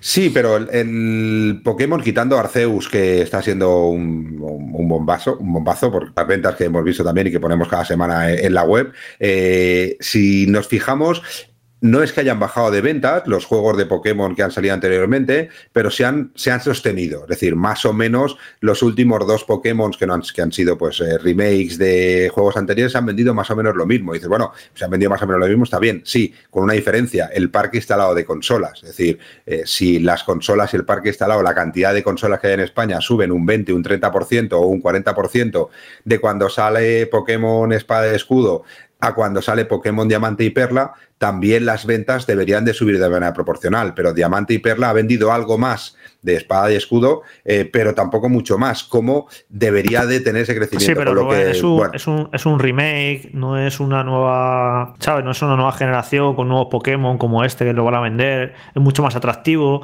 Yo creo que este, el de estas navidades, o sea, va, va a arrasar seguro, vamos. No, seguro, y más como está Nintendo y con la falta de consolas de nueva generación que seguirá en la misma situación, mejorará algo, pero seguirá en la misma situación que hay ahora. Es decir, que la, la sensación es que tanto PlayStation como Xbox Series X, sobre todo, eh, vamos a seguir igual durante todo el año y esperemos, esperemos que se arregle algo, pero tanto la situación eh, económica con la, como la situación geográfica, como la situación que estamos viviendo en lo de Ucrania, ahora el que hayan descubierto en China Omicron que parece que nadie lo está diciendo, pero que lleva dos días o tres días Shanghái totalmente cerrada y se está, eh, se está pasando, porque ellos no habían, no habían vivido Omicron todavía, con lo que eh, esta cepa es altamente contagiosa y si aquí con 10.000 o 15.000 contagios diarios lo único que nos preocupaba es si ir con el pasaporte COVID o no, y así estaba, allí en China lo tenían todo tan cerrado que ahora está entrado, al final se va a expandir y eso también eh, va a suponer muchos problemas. En China están ahora mismo algunas empresas eh, pidiéndoles permisos especiales al gobierno para dejar que en confinamiento ciertas personas o un número mínimo de personas de las industrias pueden ir a trabajar con unas medidas de seguridad brutales y todo brutales. Incluso están diciendo de hacer esas burbujas que domiciliarias, poderlas hacer en las fábricas. Algunas fábricas están adecuando las fábricas para que esa burbuja se pueda hacer en un entorno de trabajo, porque no pueden volverse a permitir ese bloqueo. El dólar está como está, es decir, que ahora mismo todos los inputs que vienen, el transporte sigue subiendo, el transporte terrestre nacional ya sabemos cómo está, el gasoil está como está, con lo que las navieras eh, de China a diferentes países del mundo están como están. Es decir, que no hay ningún input en el que ahora mismo podamos decir, bueno, mira, parece que mejora, ¿no? Es decir, que yo creo que nueva generación va a estar complicado, y, Nintendo Switch, pues ya lo vemos cada semana con las ventas. Es decir, sigue vendiendo la semana que menos 5.000, 6.000 unidades. En el momento que entra stock de OLED se ponen 8.000, 9.000. En las épocas potentes, ahora es Semana Santa o como nos gustó eh, llamar en su momento a la época de comuniones, que también será uno de los productos eh, más demandados, porque ahora hay otra cosa, no hay Play 4, no hay consola de nueva generación, es una consola que tiene software para todas las edades. Eh, yo creo que Nintendo va a ser otra vez el gran dominador. Es decir, que, seguro que es uno de los títulos que más vende, pero sí que es verdad que a lo mejor no con el crecimiento de, lo que se esperaba de todo el universo Pokémon. A ver, el fenómeno Arceus también ayudará, ¿eh? que ha conseguido otra vez captar la atención de los usuarios, ¿no? Pero, pero bueno, Super Mario, te imagínate, Jorge, un, nuevo Pokémon, el Pokémon nuevo que saldrá este año con un Super Mario de 6 en el mercado en Navidad. Pues en Nintendo se puede volver loco, además de todo lo que vende de fondo de catálogo, puede ser brutal. Llámalo por su nombre, Pokémon Españita, que no, que no es el título oficial pero sí ya se conoce en muchos sitios a través de las redes como el Pokémon Españita. Anyway, vamos con. Dejamos Breath of the Wild. Luego le pregunto a Carlos cuando entre para el análisis qué le parece este retraso. Porque nos vamos con un anuncio que ha hecho Bandai Namco precisamente esta semana, a principios. One Piece Odyssey, un nuevo juego de rol japonés inspirado en el famoso manga anime de Ichiro Oda. Se trata de un proyecto que, según la propia compañía, lleva varios años en desarrollo. Un ambicioso videojuego que se define a sí mismo como un RPG con los elementos de aventura que los fans de la saga llevan tiempo pidiendo. Está listo para estrenarse este mismo año en PlayStation 5, Series XS, PlayStation 4 y PC. Ojo, no sale ni en One ni en Nintendo Switch, aunque todavía no se ha concretado nada acerca de su fecha de lanzamiento exacta. El desarrollo de este título corre a cargo de Ilka, estudio al que asociamos directamente con los remake Pokémon Diamante Brillante, Perla Reluciente. Fíjate, si está bien traído la noticia, ahora se encargan este estudio de hacer un juego completamente original con la colaboración del autor de One Piece, quien ha diseñado la historia, personajes y monstruos completamente nuevos para esta ocasión. Así que One Piece Odyssey lo ponemos en el radar de Vandal. ¿Qué os parece la noticia? Todo ha pasado a Carlos, que, él ya me dijo que le apetecía. Pues Carlos Leiva, muy buenas. Eh, hola. Hola. Bueno, primero, bienvenido. Gracias por estar una semana, que yo no tenía muy claro si iba a estar, pero sí que estás. Y quiero preguntarte, antes de nada, por el One Piece Odyssey. ¿Qué te parece esta noticia que acabo de leer?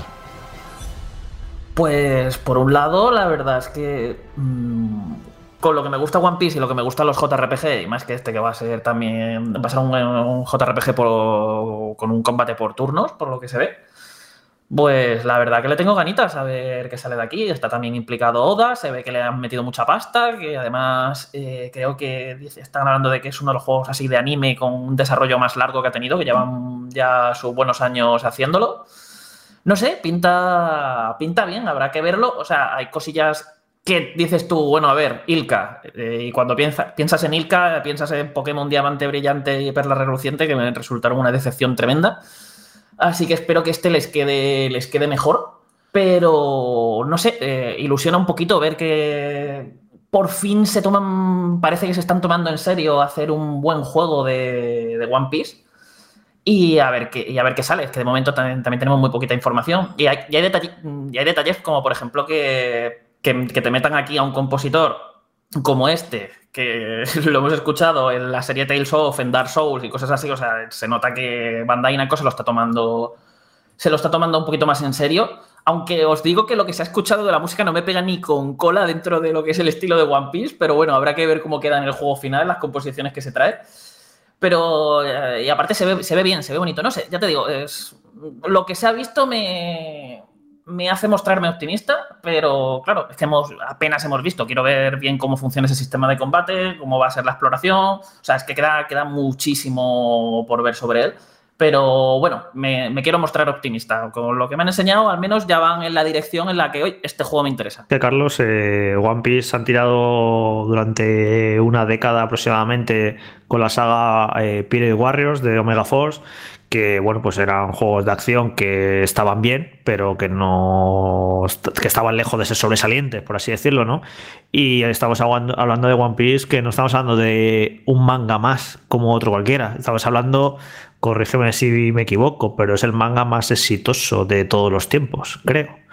Y necesitaba un juego, no sé si, no, no decir a la altura, porque dejar mal a los que han salido hasta ahora, pero a lo mejor sí un más ambicioso en cuanto a ser un JRPG con un montón de misiones y una buena historia y una profundidad que, no habían ofrecido los juegos hasta ahora. Así que yo creo que, está muy bien, ¿no? Que hayan dicho, vamos a hacer un igual que hicieron con Dragon Ball, que probaron hacer una especie de de JRPG para cambiar un poco de los tradicionales juegos de lucha que One Piece yo creo que se merecía un, ambicioso JRPG por eso porque es que es un manga súper importante no creo que a veces Bandai Namco parece que trata a, todas su, a todos sus mangas o animes los trata un poco casi de la misma manera. Quizá Dragon Ball sí que lo trataba de manera un poco más premium y yo creo que One Piece debería ser otra de esas series que, por su importancia y una importancia ya no histórica es que es una importancia actual aluciné porque en Twitter estaba la gente era trending topic eh, eh, One Piece y era por el último número del manga que encima la gente estaba no digas, No, no, digas porque han pasado cosas muy gordas en ese último número y, encima, está ahora mismo la serie como en uno de sus mejores momentos de todos los años que lleva en activo. es claro, es alucinante que, que lleve 20 años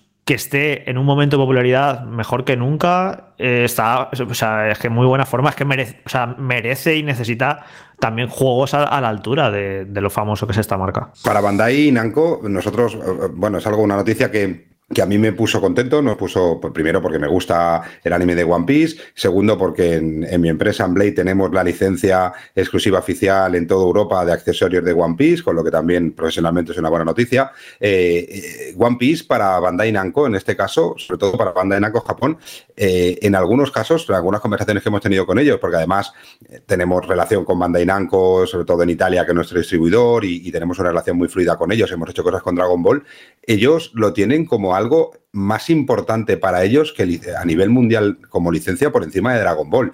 En Japón, eh, de One Piece es más potente que Dragon Ball. Eh, hace, bueno, esta Navidad se, se editó el episodio número 1000 eh, en ese tomo en el que se editó el, episodio número 1000, batió el récord de ser el libro más vendido, el libro o el manga, el cómic en, global, lo engloba todo, el libro, el libro más vendido de la historia, el libro de, bueno, de aventura infantil o esto, que se, la, se lo quitó a uno de las eh, ediciones del Señor de los Anillos, que hasta ahora el libro de J.K. Rowling era el más vendido y el, y el tomo del manga del número 1000 de One Piece eh, superó esas ventas.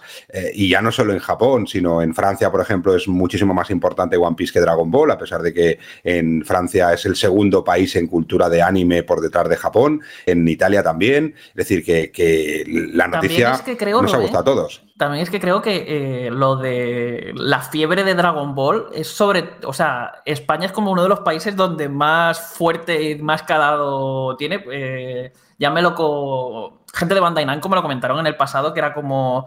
Eh, generalmente, cada vez que sacamos un juego, a nivel proporcional, en todos los países de Europa nos dan mil vueltas con cualquier licencia de anime. Pero en todas, menos con Dragon Ball, que es donde siempre destaca. Bueno, en, Europa, el, anime en general es, un país súper consumidor, pero, pero cuando miramos el global de Europa decimos, sí, es un consumidor muy grande de anime y todo lo que tiene relación con el anime, tanto los cómics como el consumo de, series, como eh, hablando con Con las compras de los DVDs y de los Blu-rays, pero si lo miras por territorio, eh, sobre todo es Francia, que es muy, muy potente, España, pero luego ves países que en el sector de videojuegos son muy potentes, como Alemania, Inglaterra, en Alemania no digo que no conozcan Dragon Ball, por supuesto, pero es muy minoritario. En Alemania, por ejemplo, es mucho más potente Naruto. Dragon Ball es menos potente. Y en Inglaterra, casi casi que el anime no es uno de los grandes eh, productos que se mueven tanto en el mundo del cómic como en el mundo del Blu-ray, como en el mundo de los videojuegos. Es decir, que estaríamos muy centrados aquí. Yo creo que España tenemos una cultura del anime, eh, gracias sobre todo a muchas, eh, bueno, muchos canales, canales locales como el canal gallego, el canal catalán o el canal valenciano o el canal Andalucía que apostaron en, los inicios por esos animes, sobre todo con Dragon Ball, que yo creo que fue el primer anime masivo que llegó a cada uno de los territorios, no por televisiones nacionales, que ahora muchas de ellas a veces da la sensación de que se pelean pero no terminan de apostar, pero sí por, por esa apuesta que hubo por las por, bueno, por los canales más regionales que hacen que todos hayamos conocido Dragon Ball mucho antes que otros sitios. Pero One Piece es algo que Bandai Namco quiere apretar mucho, que Toei quiere apretar mucho, ¿vale? Toei es el que tiene los derechos de One Piece pero también tiene los derechos de Dragon Ball. Es decir, estamos hablando que es vienen de la misma eh, empresa madre, dijéramos, ¿no? Con lo que ellos eh, quieren seguir apostando y quieren apretar por ellos. Pero también os digo que las conversaciones que hemos tenido con los diferentes Bandai Namco, eh, tanto en España como en Italia, con los que tenemos una relación mucho más directa, las preguntas que le hemos hecho es, oye, mm, ¿qué vamos a hacer? Nos dicen, no sabemos nada es un proyecto que está llevando muy, muy, muy controladores de Japón directamente, en el que no saben ni, bueno, se han enterado un poquito antes que nosotros, pero no saben mucho más que lo que hemos sabido nosotros por prensa. ¿eh? No hay ni un plan, ni una fecha, eh, ni si van a hacer una fuerte campaña de marketing. De momento han tenido este anuncio, tienen muchas ganas de ponerlo en marcha porque saben que tienen ahí un producto y más banda Namco, que ahora porque, bueno, porque Elden Ring, eh, lo he dicho, viene Jorge Elden Ring, llevo toda la semana practicándolo, para no decir la R. para Bandai Namco ahora con Elden Ring están contentos, pero tampoco llevan unos años muy, muy potentes, con lo que ellos necesitan también una inyección de producto propio como puede ser este, este One Piece, con lo que yo creo que se va a hacer muchísima fuerza en, España para, para, sacarle el máximo rendimiento a una licencia anime que, que, yo creo que aquí en España no está todo lo aprovechada que hay o que está o que el potencial que tiene o que lo que vemos en otros países. Por curiosidad, Rubén, ya que estamos, eh, ¿La serie de Kimetsu no Yaiba está pasando a One Piece eh, aquí en España o, cómo va? Porque tengo curiosidad de, con el exitazo que pegó, el bombazo que pegó en taquilla por aquí, por, por cómo va el tema. A ver, Kimetsu no Yaiba es otra de las eh, de, mis dolores de cabeza, porque nosotros estamos negociando ya que tenemos Dragon Ball, One Piece eh, y otros productos muy japoneses en accesorios. Eh, una de los objetivos de este año para nosotros es firmar Kimetsu no Yaiba. el problema es que el producto le flipa a todo el mundo, pero esto pertenece a Crunchyroll, pero Crunchyroll lo ha comprado otra empresa, los que llevan los derechos, es decir, aquí Toei, eh, aunque Toei, por ejemplo, Dragon Ball, eh, eh, no viene el, Toei Animation Japón a negociar pues con Comedy Central, por ejemplo, ¿no? ¿Quién, lo, ¿Quién negocia el poner la serie o el no poner la serie? Pues lo, lo, lo negocia en este caso Toei Europa, que está en Francia, ¿vale? entonces, yo creo que como no hay un distribuidor aquí, no hay un bueno, un distribuidor de la licencia, es decir, no hay nadie que tenga la licencia en Europa, eh, las negociaciones son muy complicadas. Si tú ahora quieres hacer un producto de Kimetsu no Yaiba para España, tienes que hablar con Estados Unidos o con Japón para poder traer producto a Europa. Por lo que hay empresas, por ejemplo, hay empresas de, producto de merchandising, como puede ser una de las empresas más potentes de merchandising que está creciendo, que es Avisi, que es Avisecorp, que es una empresa francesa que hace infinidad de productos, tazas, pósters, todo esto que tiene licencia de, de Kimetsu no Yaiba, que se desarrolla o se, eh, se proyecta o se diseña en Francia. Su principal mercado, el que querían, era el europeo, pero han podido lanzar el producto como cinco meses antes en el mercado americano, aunque se es decir, se diseña aquí, se fabrica en China, viene a Francia y de Francia se manda a Estados Unidos, eh, porque no conseguían el que se le firme o el que se le, se le, dijera que ok a la distribución en, Europa, porque tenía que venir todo por Japón. Entonces nosotros llevamos unas peleas porque hablamos con, con quien en principio lleva la licencia o quien debería llevar la licencia, que es Crunchyroll, pero te dice que como ha habido una empresa que los ha comprado, eh, todavía no pueden decirnos hasta aquí 15, 20 días si nos pueden ofrecer la licencia o si tenemos que ir directamente, que ellos mismos nos dirán con quién en Japón. Es decir, eh, es un poco un lío, con lo que Kimetsu no lleva esta sí que no está tan potente como otras eh, series animes como más eh, introducidas en el mercado, como Dragon Ball, como One Piece, como Naruto incluso, como Attack on Titan, que, aunque parezca que, bueno, que es más antiguo, pues sigue teniendo su fuerza, sobre todo porque la capacidad de distribución más fácil de llegar ¿eh? de, las, de la serie o de los capítulos, eh, también es una parte importante, ¿no? Siempre hemos dicho que la serie anime que puedan colocar en, de una manera mucho más eh, directa para el usuario. Ya no, antes de pago no era posible, pero ahora con Netflix o, con todo esto, eh, eh, por ejemplo, Dragon Ball, si en vez de ponerlo en Comedy Central, que está muy bien, la pudieran poner todas las, todas las temporadas en Netflix, sería un verdadero bombazo. Es decir, que si Kimetsu no Yaiba pudiera llegar a, a, una plataforma masiva como Netflix, como HBO o como está Amazon, Ama por ejemplo. Está en Amazon, eh, la... Sí, pero no lo potencia porque, porque no hay una campaña de comunicación, no hay una campaña de marketing. Está allí, pero yo no he visto anuncios de que está allí para el usuario que a lo mejor no conoce Kimetsu no Yaiba. Es más, toda mucha gente le dices, oye, Kimetsu no Yaiba, ¿qué te parece? Y dice, hostia, pues no sé, es que a mí me gusta más Demon Slayer. Y dices tú, coño, si es que es lo mismo. ¿Vale? ¿No? Eh, Carlos, ahí no, ahí que no me equivoque, que yo a veces también me, to, me toca. Sí, sí, es decir, sí, que Las yo, dicho bien. Y Guardianes de la Noche. Y Guardianes de la Noche también. Entonces, la misma comunicación, el juego cuando sacó Coach Media, eh, el título funcionó relativamente bien, pero creo que la gente no sabía bien lo que era, no sabía relacionarlo, no había una campaña de marketing conjunta y sobre todo porque no hay una empresa que se encargue de gestionar la comunicación en toda Europa. En cuanto eso se ponga en marcha, yo creo que Kimetsu no Yaiba, para nosotros es una de las apuestas. Nosotros este año estamos apostando por, por Marvel y por Kimetsu no Yaiba. Es decir, imagínate el nivel de apuesta que es para nosotros, ¿no? Eh, porque confiamos mucho en esa serie, pero todo tiene su tiempo y todo tiene mucha más historia detrás de la que, de la que debería ser y sería, debería ser todo como mucho más fácil. Está Masterchef, Master Chief, Maestros de la Costura y Master o Maestro de las Licencias, que es Rubén Mercado. Menudo máster que hemos tenido en los últimos minutos. Y con este speech que se ha marcado el amigo Mercado, le decimos adiós, porque creo que es tu momento de decir eh, con la manita que te despides hasta la próxima semana. ¿Me equivoco? Pues no, no te equivocas. Perdón por el troncho, ¿eh? pero cuando no, no, empiezo está, a alargar bien, y encima bien. con Carlos mm, preguntándome cosas, pues a, aún más. Así que el Solo que no le guste, pregunta, ¿eh? Solo he hecho una pregunta. pero no ¿qué pregunta? No, es cuántas. No necesito más, ¿eh? No necesito más, Carlos. Bueno, vamos eh, precisamente con Carlos ahora enseguida. Y nada, gracias Rubén y hasta la próxima semana. Un abrazo a todos. Adiós. Banda al radio. Antes de ir con el juego, con el análisis de Wild West, eh, Carlos, ¿qué te ha parecido el retraso de Breath of the Wild 2? Que te gusta hacer daño, ¿eh? Aquí no, hombre, no. A, yo pregu tú preguntas pregunta, y yo también pregunto. Cosas bonitas, no, vienes aquí. ¿A qué te parece el retraso? ¿Qué te ha gustado, eh? ¿Eh? No, bueno. no, no me ha gustado nada. No, no, no, no. ¿Qué te parece? Evidentemente, supongo me parece que no... mal. ¿Cómo me va a parecer? Me parece mal, pero bueno, que al final esto es un poco de que se tomen todo el tiempo que haga falta eso. para que eso salga el juego de 11 sobre 10 que estamos esperando todo el mundo.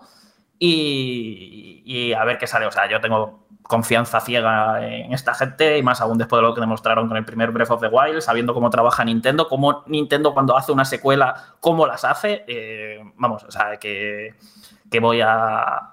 que se tomen el tiempo que haga falta, de verdad. Porque además no nos podemos quejar de que nos vayan a faltar juegos este año. Eso vamos es. A, y además Eso vamos a tener un, un, final de año muy movido. De hecho, ya hay aquí mucha gente, o sea, seguro que estáis muchos todavía intentando poneros al día con todo lo que ha salido estos meses.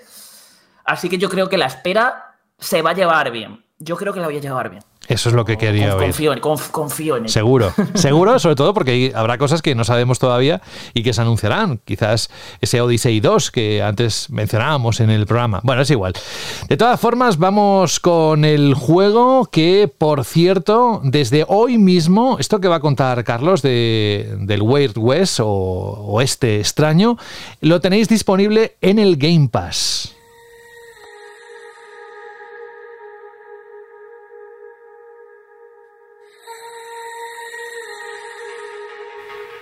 ¿Y qué es lo que se esconde detrás de ese título? Pues es el, como dije al principio, hace ya unos cuantos minutos al principio del programa, es el primer proyecto bajo la producción de Revolver Digital de Rafael Colantonio, que es el creador, como sabéis, de Dishonor y Prey. De hecho, iba a lanzarse el 11 de enero, pero eh, se retrasó. Es un RPG de perspectiva cenital, basado en un lejano oeste muy oscuro. Sale para PlayStation 4, PC y Xbox One y el análisis lo tenéis con una nota bastante buena en la página web de Vandal. ¿Quién lo ha hecho? Pues, el que se disgusta con las noticias como la de Breath of the Wild 2. Carlos Reiva, ¿qué has encontrado en este título? Insisto, está ya desde hoy en el Game Pass. Pues a ver, es un juego un poco especialito. Vamos a empezar por ahí porque se trata de una aventura, vamos a definirla, de rol y acción, en la que vamos a seguir cinco historias diferentes, de cinco personajes distintos, eh, cuyas historias están conectadas de una manera que no os voy a decir, y en la que y en el que no vais a poder escoger con qué personaje queréis jugar en cada momento, ni, ni la historia irá saltando uno a otro, no, simplemente eh, tendréis que jugar esas historias en el orden preestablecido por el propio juego y os vais a sumergir en un mundo que sería una especie de versión retorcida y muy oscura del salvaje oeste, donde hay montones de criaturas sobrenaturales, eh, rituales y sectas rollo Lovecraft y eh, vamos, que tiene como ese toquecito de, terror y oscuridad que le da un, no sé, le da un aire a la ambientación muy, muy chulo, muy, muy único, muy especial, que, a mí me, ha gustado y me ha atrapado bastante. Y a ver, el juego, cada historia, cada una de las historias, vais a tener que. Tiene como sus objetivos, ¿no? Por ejemplo, la primera que vais a jugar, vais a encarnar a una caza recompensas, que su objetivo es vengarse tiene que vengarse de, unos tipos y, y nada, coge sus armas y se va por ahí y te tienes que, pues vas de un lado a otro del mundo recabando información para dar con la localización de los tipos de los que te quieres vengar. La, la gracia está, y lo que yo creo que es la clave, la clave del juego, es su mundo. Porque es un mundo que reacciona y evoluciona ante todo lo que tú hagas. Ante toda, vais a tener que tomar muchas decisiones, pero es que muchas de estas decisiones no son solamente eh, en una caja de texto, que sí, que también hay muchas de esas, pero no, mm, muchas de ellas no van a ser simplemente de, oye, ¿qué haces? ¿Coges el camino de la izquierda o de la derecha? No, sino que vuestras propias acciones, o sea, tus propias acciones van, van definiendo un poco lo que va ocurriendo en el mundo. O sea, es un juego, para que os hagáis una idea, que te permite coger a un NPC que te da una misión principal y cargártelo. Y te lo puedes cargar y puedes seguir progresando en la historia. Te tienes que buscar otra manera de ir avanzando a lo mejor en la misión o de hacer otras cosas, pero tú puedes coger a ese tipo y cargártelo. Y, e incluso acabar dando con la recompensa. A lo mejor uno de una misión secundaria de, oye, que hazme este favor y te digo dónde está tal tesoro, no sé qué, no sé cuánto, y cómo llegar hasta él, y te doy además la llave. Pues nada, a lo mejor te mato, te quito la llave y me voy a buscar yo por ahí y ya encontraré yo el, sitio, porque el, eh, ese tesoro está ahí, en ese, en ese mismo sitio. Entonces, lo chulo que tiene es ver cómo el juego tiene en cuenta absolutamente cualquier cosa que tú puedas hacer y que resulte lógico. O sea, tú te vas, por ejemplo, con, a un grupo de bandidos y están. Esto es un ejemplo que me estoy inventando por completo, ¿vale? Pero eh, que son cosas que pueden pasar. Vas a un grupo de bandidos y está un, imagínate, el jefe de los bandidos con su, con su hijo. Y tú coges al bandido, vas por él, por lo que sea, te lo cargas y dejas huir al hijo. Pues el hijo, eh, al haberte visto matar a su padre, creará como una historia de venganza contra ti. Y entonces, en cualquier momento del juego, mientras tú estés haciendo lo que sea, puede venir para emboscarte, puede tenderte trampas y va a intentar matarte porque se va a querer vengar de ti. Y esto son cosas que pueden pasarte. Tú puedes hacer acciones que provoquen que otros personajes se quieran acabar vengando de ti. O al revés, que acabas ayudando a alguien que se acaba convirtiendo en un amigo tuyo para toda la vida y en un momento de necesidad eh, en el que lo estás combatiendo y a lo mejor estás apurado porque te sobrepasan el número o lo que sea, aparezca para, para ayudarte que pueden arrasar un pueblo. Pues eh, ese pueblo se, ha quedado, se ha quedado vacío, lo han arrasado los monstruos, te lo has cargado tú a lo mejor, te ha dado una vena ahí sanguinaria, y te vienen a... y tú puedes dejar pasar el tiempo y con el tiempo llegará nueva gente que intentará volver a levantar el pueblo e irlo regenerando. A la hora de jugar, también afecta mucho el tema de, digamos, la creatividad que tú tengas, porque puedes, eh, tienen en cuenta montones de cosas, como que, por ejemplo, las típicas cajetillas de munición, que tú vas a un sitio, la coges y ya está. Aquí a lo mejor puedes coger esa caja de, esa cajetilla de munición, lanzarla junto a los enemigos, pegarle un tiro o, prenderle fuego. Y entonces, como las, la caja, las balas que tiene dentro se calientan, empiezan a salir disparadas para todos lados y entonces empiezan a, a cargar a todo lo que tenga cerca. Ya te digo, cuenta, tiene en cuenta muchas acciones que tú dices en cualquier otro juego es como se me ha ocurrido que yo esto lo puedo resolver así, pero el juego por mecánicas no te deja. Pues es muy probable, digo muy probable porque no hay excepciones, pero es muy probable que en eso que se te ha ocurrido lo puedas hacer. Puedas, oye, pues no llego allí arriba, pues mira, te pones a coger trozos de barril o lo que sea, te los pones a apilártelos, te creas una plataforma, una plataforma y llegas hasta el sitio que sea. Y esto al final acaba consiguiendo crear una historia muy interesante porque siempre está evolucionando y siempre están pasando cosas en el mundo respecto a lo que tú vas haciendo y además hay muchas decisiones, hay acciones bastante tochas que afectan en muchas cosillas. Las cosas que hagas con un personaje van afectando a las historias de los demás porque claro, lo que haces con un personaje afecta al mundo entero. Entonces, cuando te toca jugar con el siguiente personaje, con su siguiente historia, las verás muchas de las consecuencias de lo que hiciste con el anterior o a lo mejor las, las padecerás tú mismo, ¿no? Porque también puedes volver y reclutar a los personajes anteriores que has controlado para que se unan a tu banda. Pero claro, si a lo mejor reclutas a uno con el que hiciste tropecientos enemigos, pues cuidado porque van a ir a por ti la gente que, le, que se quiere vengar de él o al contrario, no sé. Eh, ya te digo, tiene como muchos detallitos, muchas cositas, un juego de, muchas cositas que te da muchísima libertad para ir haciendo lo que quieras, como lo quieras, para plantearte tú la aventura y, vas como escribiendo tu propia historia. Y es un poco, yo creo que es el, punto, punto fuerte de, juego, porque es... Eh, porque al final tienes esa sensación de que es hiper rejugable porque vas a jugar una partida o sea, yo mi partida estoy seguro que jugáis vosotros cualquiera, cualquiera de vosotros, vuestras partidas no se van a parecer en nada la mía. Y las vuestras partidas no se van a parecer entre la vuestra tampoco en nada. Porque cada, uno vais a tomar un montón de decisiones diferentes, vais a hacer cosas distintas. Eh, a lo mejor una misma situación que yo haría pegando tiros, a lo mejor vosotros vais con sigilo, pero descubrís que hay otra cosa más que yo a lo mejor no vi por ir a lo bestia y a lo mejor os ponéis a hablar con alguno de los personajes que vaya por ahí y descubrís una trama que os lleva por otro lado. O sea, son muchas cosas y, aquí es donde está el punto fuerte del juego. Los débiles, que los tiene.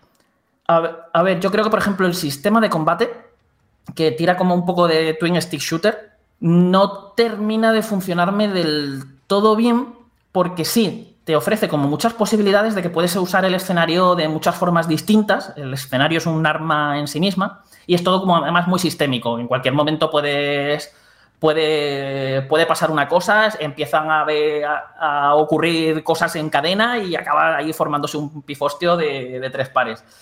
Pero se hace demasiado caótico. En el momento que empiezas a pegarte de tiros contra los enemigos, te intentas, no sé, poner en cobertura o lo que sea, se vuelve todo muy caótico. la inteligencia artificial enemiga es un poco rara eh, y se comporta de forma un poco errática y va, no sé, los enemigos van como corriendo como pollos sin cabeza. A lo mejor eh, tus propios aliados también se interponen en, a lo mejor se ponen en tu línea de tiro. Eh, le das a lo mejor a un objeto que no querías y creas una explosión, esa explosión eh, salen llamas y empieza a arder todo y te quemas tú y te mueres. Es, como muy caótico. Ya digo que, que a mí no me ha terminado de convencer. Lo que más me gustaba era como planear mis emboscadas. Es decir, eh, vale, aquí hay unos cuantos enemigos, yo no soy una persona muy de sigilo, lo admito. Y digo, pues a ver, pero ¿cómo lo hago para cargarme al máximo número de gente posible o hacerlo de la forma más eficiente? Y ya yo planeaba mi estrategia y eh, intentaba, pues, pum, pum, pum, pum, y me cargaba varios de, golpe utilizando el escenario y haciendo cosas guay, y luego ya, pues, a tiros o a machetazos o lo que pille. Y, eh, pero aún así, ya digo, no me ha terminado de convencer. Y como la inteligencia artificial también es regulera, el sigilo también sufre mucho. Que, que sí, que está guay nuevamente porque puedes hacer muchas cosillas para engañar a los enemigos, pasar de ellos, mm, noquearlos por la espalda. Tiene detallitos también como que cada uno de los personajes son completamente diferentes. Por ejemplo, uno de ellos es mitad cerdo, mitad hombre. Pues si noqueas a alguien y te lo cargas, eh, esto es como cualquier juego de sigilo. Si lo ve otro enemigo, pues da como se alerta y empieza a llamar a otros, empiezan a estar más pendientes buscándote. Pues podrías, como con cualquier otro personaje, coger el cadáver y ocultarlo donde sea, donde no lo puedan ver, o como eres mitad cerdo, te lo comes. Te comes el cadáver y ah, no dejas pruebas, haya desaparecido y encima te curas. Entonces, como que cada personaje tiene sus cosillas también. Eh, pero ya digo, no es como que en lo puramente mecánico de jugabilidad pura y dura, yo creo que el juego se le podría haber sacado más partido, pero por lo demás ya, ya te digo, a mí es un juego que, que me ha enganchado sobre todo por eso, por cómo iba viendo cómo todas esas cosas que iba haciendo iban teniendo sus repercusiones en el mundo y cómo me iban afectando. A lo mejor cosas que hice hace cinco horas, de repente ahora están volviendo a mí de maneras que no me esperaba. Y yo creo que ahí es donde, o sea, que es lo que ha hecho que este juego a mí me haya gustado. Eh, yo por enlazar temas hemos estado hoy, Carlos, hablando mucho de, del nuevo PlayStation Plus y de los servicios de suscripción y de Game Pass y demás. Y este es el típico juego que no lo hubiera jugado ni probado seguramente. Además, lo hablé contigo que cuesta 40 euros, ¿no? Dijimos, y que nos parecía un precio excesivo quizá. Y que por estar en Game Pass de lanzamiento, pues lo voy a probar y al igual que yo mucha gente y le va a dar una oportunidad y seguramente a más de uno le enamore y, y son descubrimiento cuando es un juego que quizá nunca hubiera jugado si lo hubiera tenido que comprar, ¿no? Sí, de hecho, Jorge, eh, lo digo así un poquito como aviso, es un juego que como ya por la, toda la descripción que os he dado es, es especialito. O sea, a, estoy seguro de que va a haber mucha gente a la que le va a causar cierto rechazo por lo que he comentado a lo mejor de la puramente, lo puramente jugable que pierde un poco. Y, y, a lo mejor no le compensa tanto el tema de las decisiones, las elecciones, el irte creando tu propia historia. Pero eso es un poco un juego que creo que te diría que es un poco incluso de un poquito de nicho. Eh, entonces, eh, lo que estás diciendo, sí, al final está bien porque va a tener mucha gente la, posibilidad de, probarlo. Luego, otra de las caras tenebrosas de estos servicios de suscripción que a mí me, me pasa y a mucha gente seguro que nos está escuchando se sentirá identificado, que como no has pagado por estos juegos, muchas veces los pruebas y no les das una oportunidad. O sea, lo, lo, pruebas un rato, juegas 10, 15 minutos y dices, bah, no me entero, no sé cómo se juega, o no me atrae, o no me gusta cómo se ve, y lo borras y a otra cosa, porque es un poco fast, fast food, ¿no? Es como, bueno, yo no he pagado, pago el servicio de suscripción, pero no pago los juegos, los pruebo y quizá también este juego, Carlos, yo imagino que es un juego que no entra a la primera, que porque suena denso y suena complejo y hay que dedicarle un, un, tiempo para entrar en su propuesta. Así que eso también yo creo que lo veo como una de las caras negativas a veces de estos servicios de suscripción, que a veces hay juegos que los descartan muy rápidamente porque no, los da, no les das valor al, al entrar en, en, el todo, ¿no?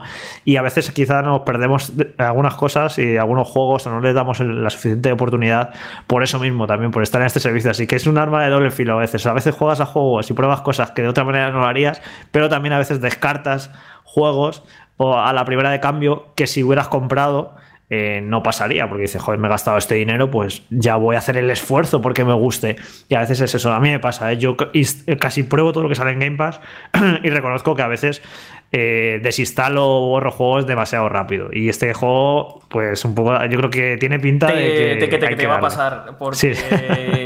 porque sí, o sea, como. Es claro, tienes que dejar que vayan llegando esas consecuencias, que vayas viendo cómo el mundo va evolucionando con las cosas que tú vas haciendo y luego el irle pillando el rollo, que de primeras. Eh, gráficamente no es nada del otro mundo, está muy chulo artísticamente. A mí el arte que tiene el juego me gusta, pero eh, en, lo, en, lo, técnico es un juego muy, muy, muy discretito. Y, y, requiere que te amoldes a lo que te está proponiendo. Es el típico juego. Eh, seguro, Jorge, que, que te vienen más ejemplos a la cabeza como este, pero es el típico juego en el que estás todo el rato, al menos en ordenador, que es donde lo he jugado yo, pulsando el botón de guardado rápido. Estás guardado rápido, antes de hacer cualquier cosa, porque das un paso en falso y pueden pasar mil cosas que a lo mejor no te esperas y te muere un personaje, que aquí la muerte de los personajes es permanente, o todo lo que no sea tu protagonista, claro. Eh, si, se te, si te mueres tú, pues game over y a darle otra vez. Pero si se te muere cualquier personaje de, venga, voy a hacer una emboscada a esto, nada, me han matado a uno de mis compañeros, ¿qué hace? Vuelve a intentarlo cargando partida y tal. Te digo, yo he estado todo el rato, o sea, hacía muchísimo tiempo que no pulsaba tanto el botón de, de guardado rápido y es ese tipo de juego de ir con calma, planificando eh, viendo cómo lo haces, entendiendo qué es lo que te quiere proponer y qué es lo que quiere, de, qué es lo que espera de ti el propio juego. Y, Y ya te digo, eh, eh, existe un peligro con esto, con lo del Game Pass, sí, porque no es el típico juego que vais a saber si os va a entrar del todo bien en una hora o no. Gracias, Carlos, por todos estos detalles que nos has dado del juego. Mm, si alguien se queda con ganas de más, el análisis en la página web, con un 8,4 que se lleva de nota. ¿Te ha quedado algo por contar de este desarrollo de Wolfeye Studios, Wild West? Mm, No, si eso que hay algún algunas elecciones así un poquito de que te ponen como en, unas situaciones de uy y aquí que elijo porque no es lo típico de blanco negro que es lo correcto y, no- de, y de hecho me gusta que el propio juego es como que no te juzgue por ello. O sea el juego te va dejando hacer te va planteando preguntas y tú las vas respondiendo y tú vas desarrollando tu historia pero no es como oh pues has hecho esto pues muy mal pues es- es- esto no, no era lo que tenías que hacer porque hay, hay simplemente algunos dilemas por ahí que directamente yo creo que no tienen una respuesta totalmente correcta o única y va a ser también parte de lo que le va a dar mucha salsilla a las partidas de la gente. Pues con esto terminamos el análisis de este título. Mm, Carlos, no sé si la próxima semana volveremos a escucharte, pero como tenía en la escaleta es que esta semana no teníamos este juego, voy a intentar pensar que alguna sorpresa igual nos depara eh, las próximas semanas. Así que La simplemente... semana que viene creo que fijo me tenéis aquí. Ah, ¿no? sí, ves que quiero tengo esos datos. Sí, sí, sí. sí. Ah, sí, sí, sí, sí. Vale, pues genial. Entonces, Carlos... Aunque bueno, la semana que viene ya es Semana Santa, ¿o me estoy No, no, no, no, no. Ojalá, Vale, no, no, vale. todavía no, todavía vale, no. Vale, vale, Joder, eh, Todavía es que no. ya, no sé, ya no sé qué día vivo. Yo, yo, yo, yo vivo al, al- al juego, no, no al día a día. Bueno, Carlos, lo dicho, gracias por estar con nosotros y como has comentado, hasta la próxima semana. Cuídate. Nada, nos vemos. Yo por ahora me voy yendo este fin de semana a ver la película de Sonic, que le tengo muchísimas ganas. Venga, hasta luego.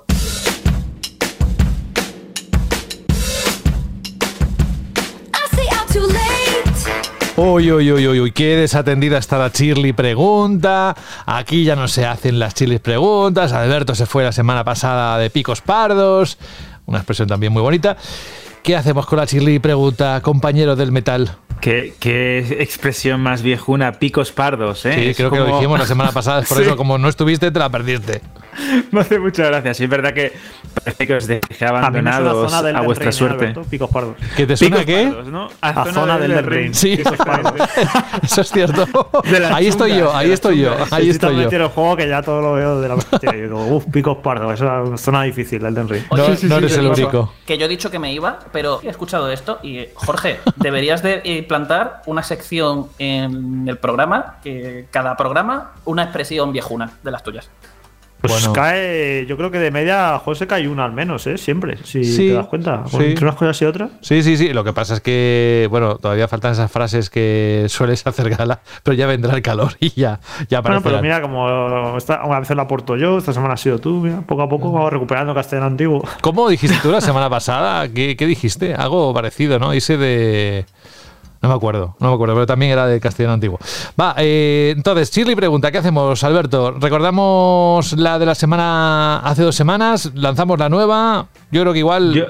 sí, yo creo que pega, ¿no? Lanzar una, Sí. una nueva. Y claro, y teniendo en cuenta cómo está la actualidad del videojuego con esa nueva suscripción Bueno. o servicio de Sony, yo creo que esta pregunta, Shirley, la de qué os parece el nuevo PS Plus, si os lo vais a hacer, si os vais a apuntar, si creéis que os gusta más Game Pass, bueno, ya sabéis, tenéis aquí un debate que creo que puede ser muy interesante. Os recuerdo los canales habituales, iVox, eh, Vandal o si os apetece, un audio de unos 20-30 segundos que nos encanta en radio.bandal.net. Mandáis el archivo de audio que lo podéis grabar con vuestro smartphone, con vuestra tablet, desde el ordenador, como queráis. Mientras conducís, no, por favor, que no nos deis sustos como las otras veces. Así que os buscáis un huequecito, grabáis el audio y dices, ¿para mí me gusta el PS Plus nuevo o no? Pues ya, ya sabéis, tenéis un montón de canales para hacerlo. Y aparte, pues iVox si queréis en texto, claro. Mm. Estamos valorando poner otro método, ya que estamos tan boomers tan antiguos, el de coger pues un cordel y unas latas y, y que nos lo paséis Unos- ahí. unos yogures, Pero creo que he hecho, ¿eh? tiene, sí, el plano tiene, tiene, tiene sus agujeros. no, no está totalmente definido. Que Alberto, oye, que la semana pasada te echamos mucho de menos.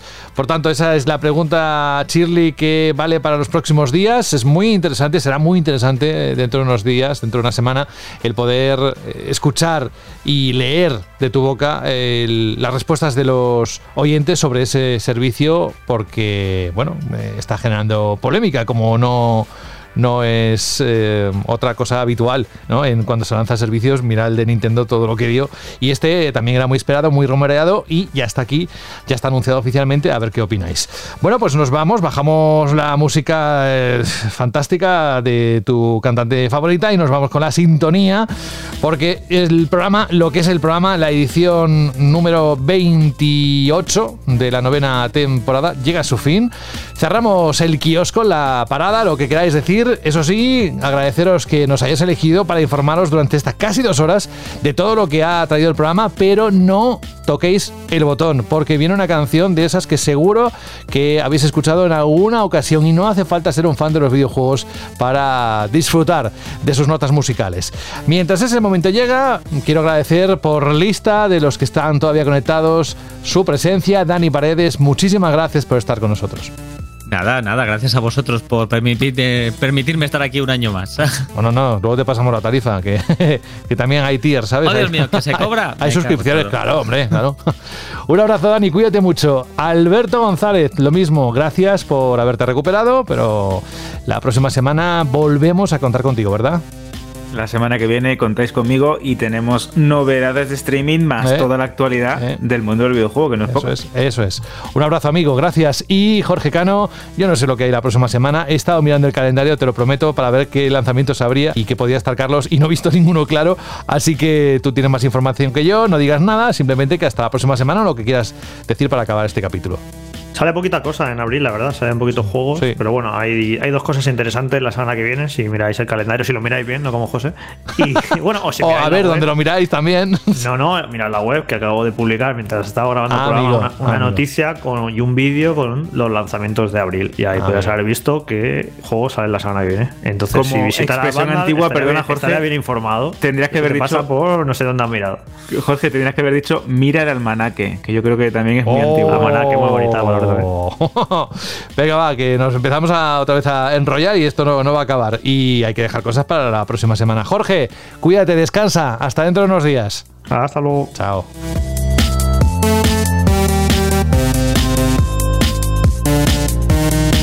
Y ahora vamos con la canción que no sé cómo está el recuento, tengo que mirarlo, ¿eh? me parece que todavía queda algún hueco para que pidáis esa canción con la que acabar cada una de las ediciones de Banda Radio. Ya lo anunciaré en unos días para estar seguro, tengo que contar, pues eso es el cuento la vieja, no hay otra cosa.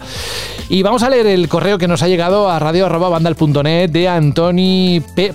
Dice, buenas chicos de Vandal, aprovechando que queda poquito para que salga Gran Turismo 7, o sea, imaginaos más o menos cuando lanzó, cuando mandó este correo. Quería que ya está a la venta, Antoni, seguro que lo estás disfrutando. Dice, quería escuchar la canción de My Favorite Game de The Cardigans, que forma parte de la banda sonora de Gran Turismo 2 y además me trae muchos recuerdos de mi juventud. Pues por eso decía antes, no os vayáis, vamos a disfrutar de la música de esta banda sueca que lanzó allá por 1999 acompañando a Gran Turismo 2. De hecho, hay una buscando información sobre el lanzamiento de Gran Turismo 2, eh, no sé si sabíais, yo lo he leído y más de uno y más de una seguro que se acuerda, venía con dos discos, el disco de modo arcade y el disco GT, también conocido como Simulación, del cual la versión PAL tenía una portada de rasca y huele, que supone, pues al rascarlo, tener olor a neumático quemado, como en una parada de boxes, que luego desapareció cuando el juego se unió al nivel platino de los juegos más vendidos. Ese rasca y huele también, alguna vez lo hemos comentado en el programa, aparecía en el FIFA 2001 con olor a césped. En fin, que que, mira, lo lanzan hoy y te diría que chulo, ¿no? O no, no lo sé. Bueno, que nos que me voy, que ya es hora de acabar, que de Cardigans están aquí, que un abrazo, un saludo de José de la Fuente. Gracias una vez más por elegirnos y vuestro juego favorito empieza ahora con esta música.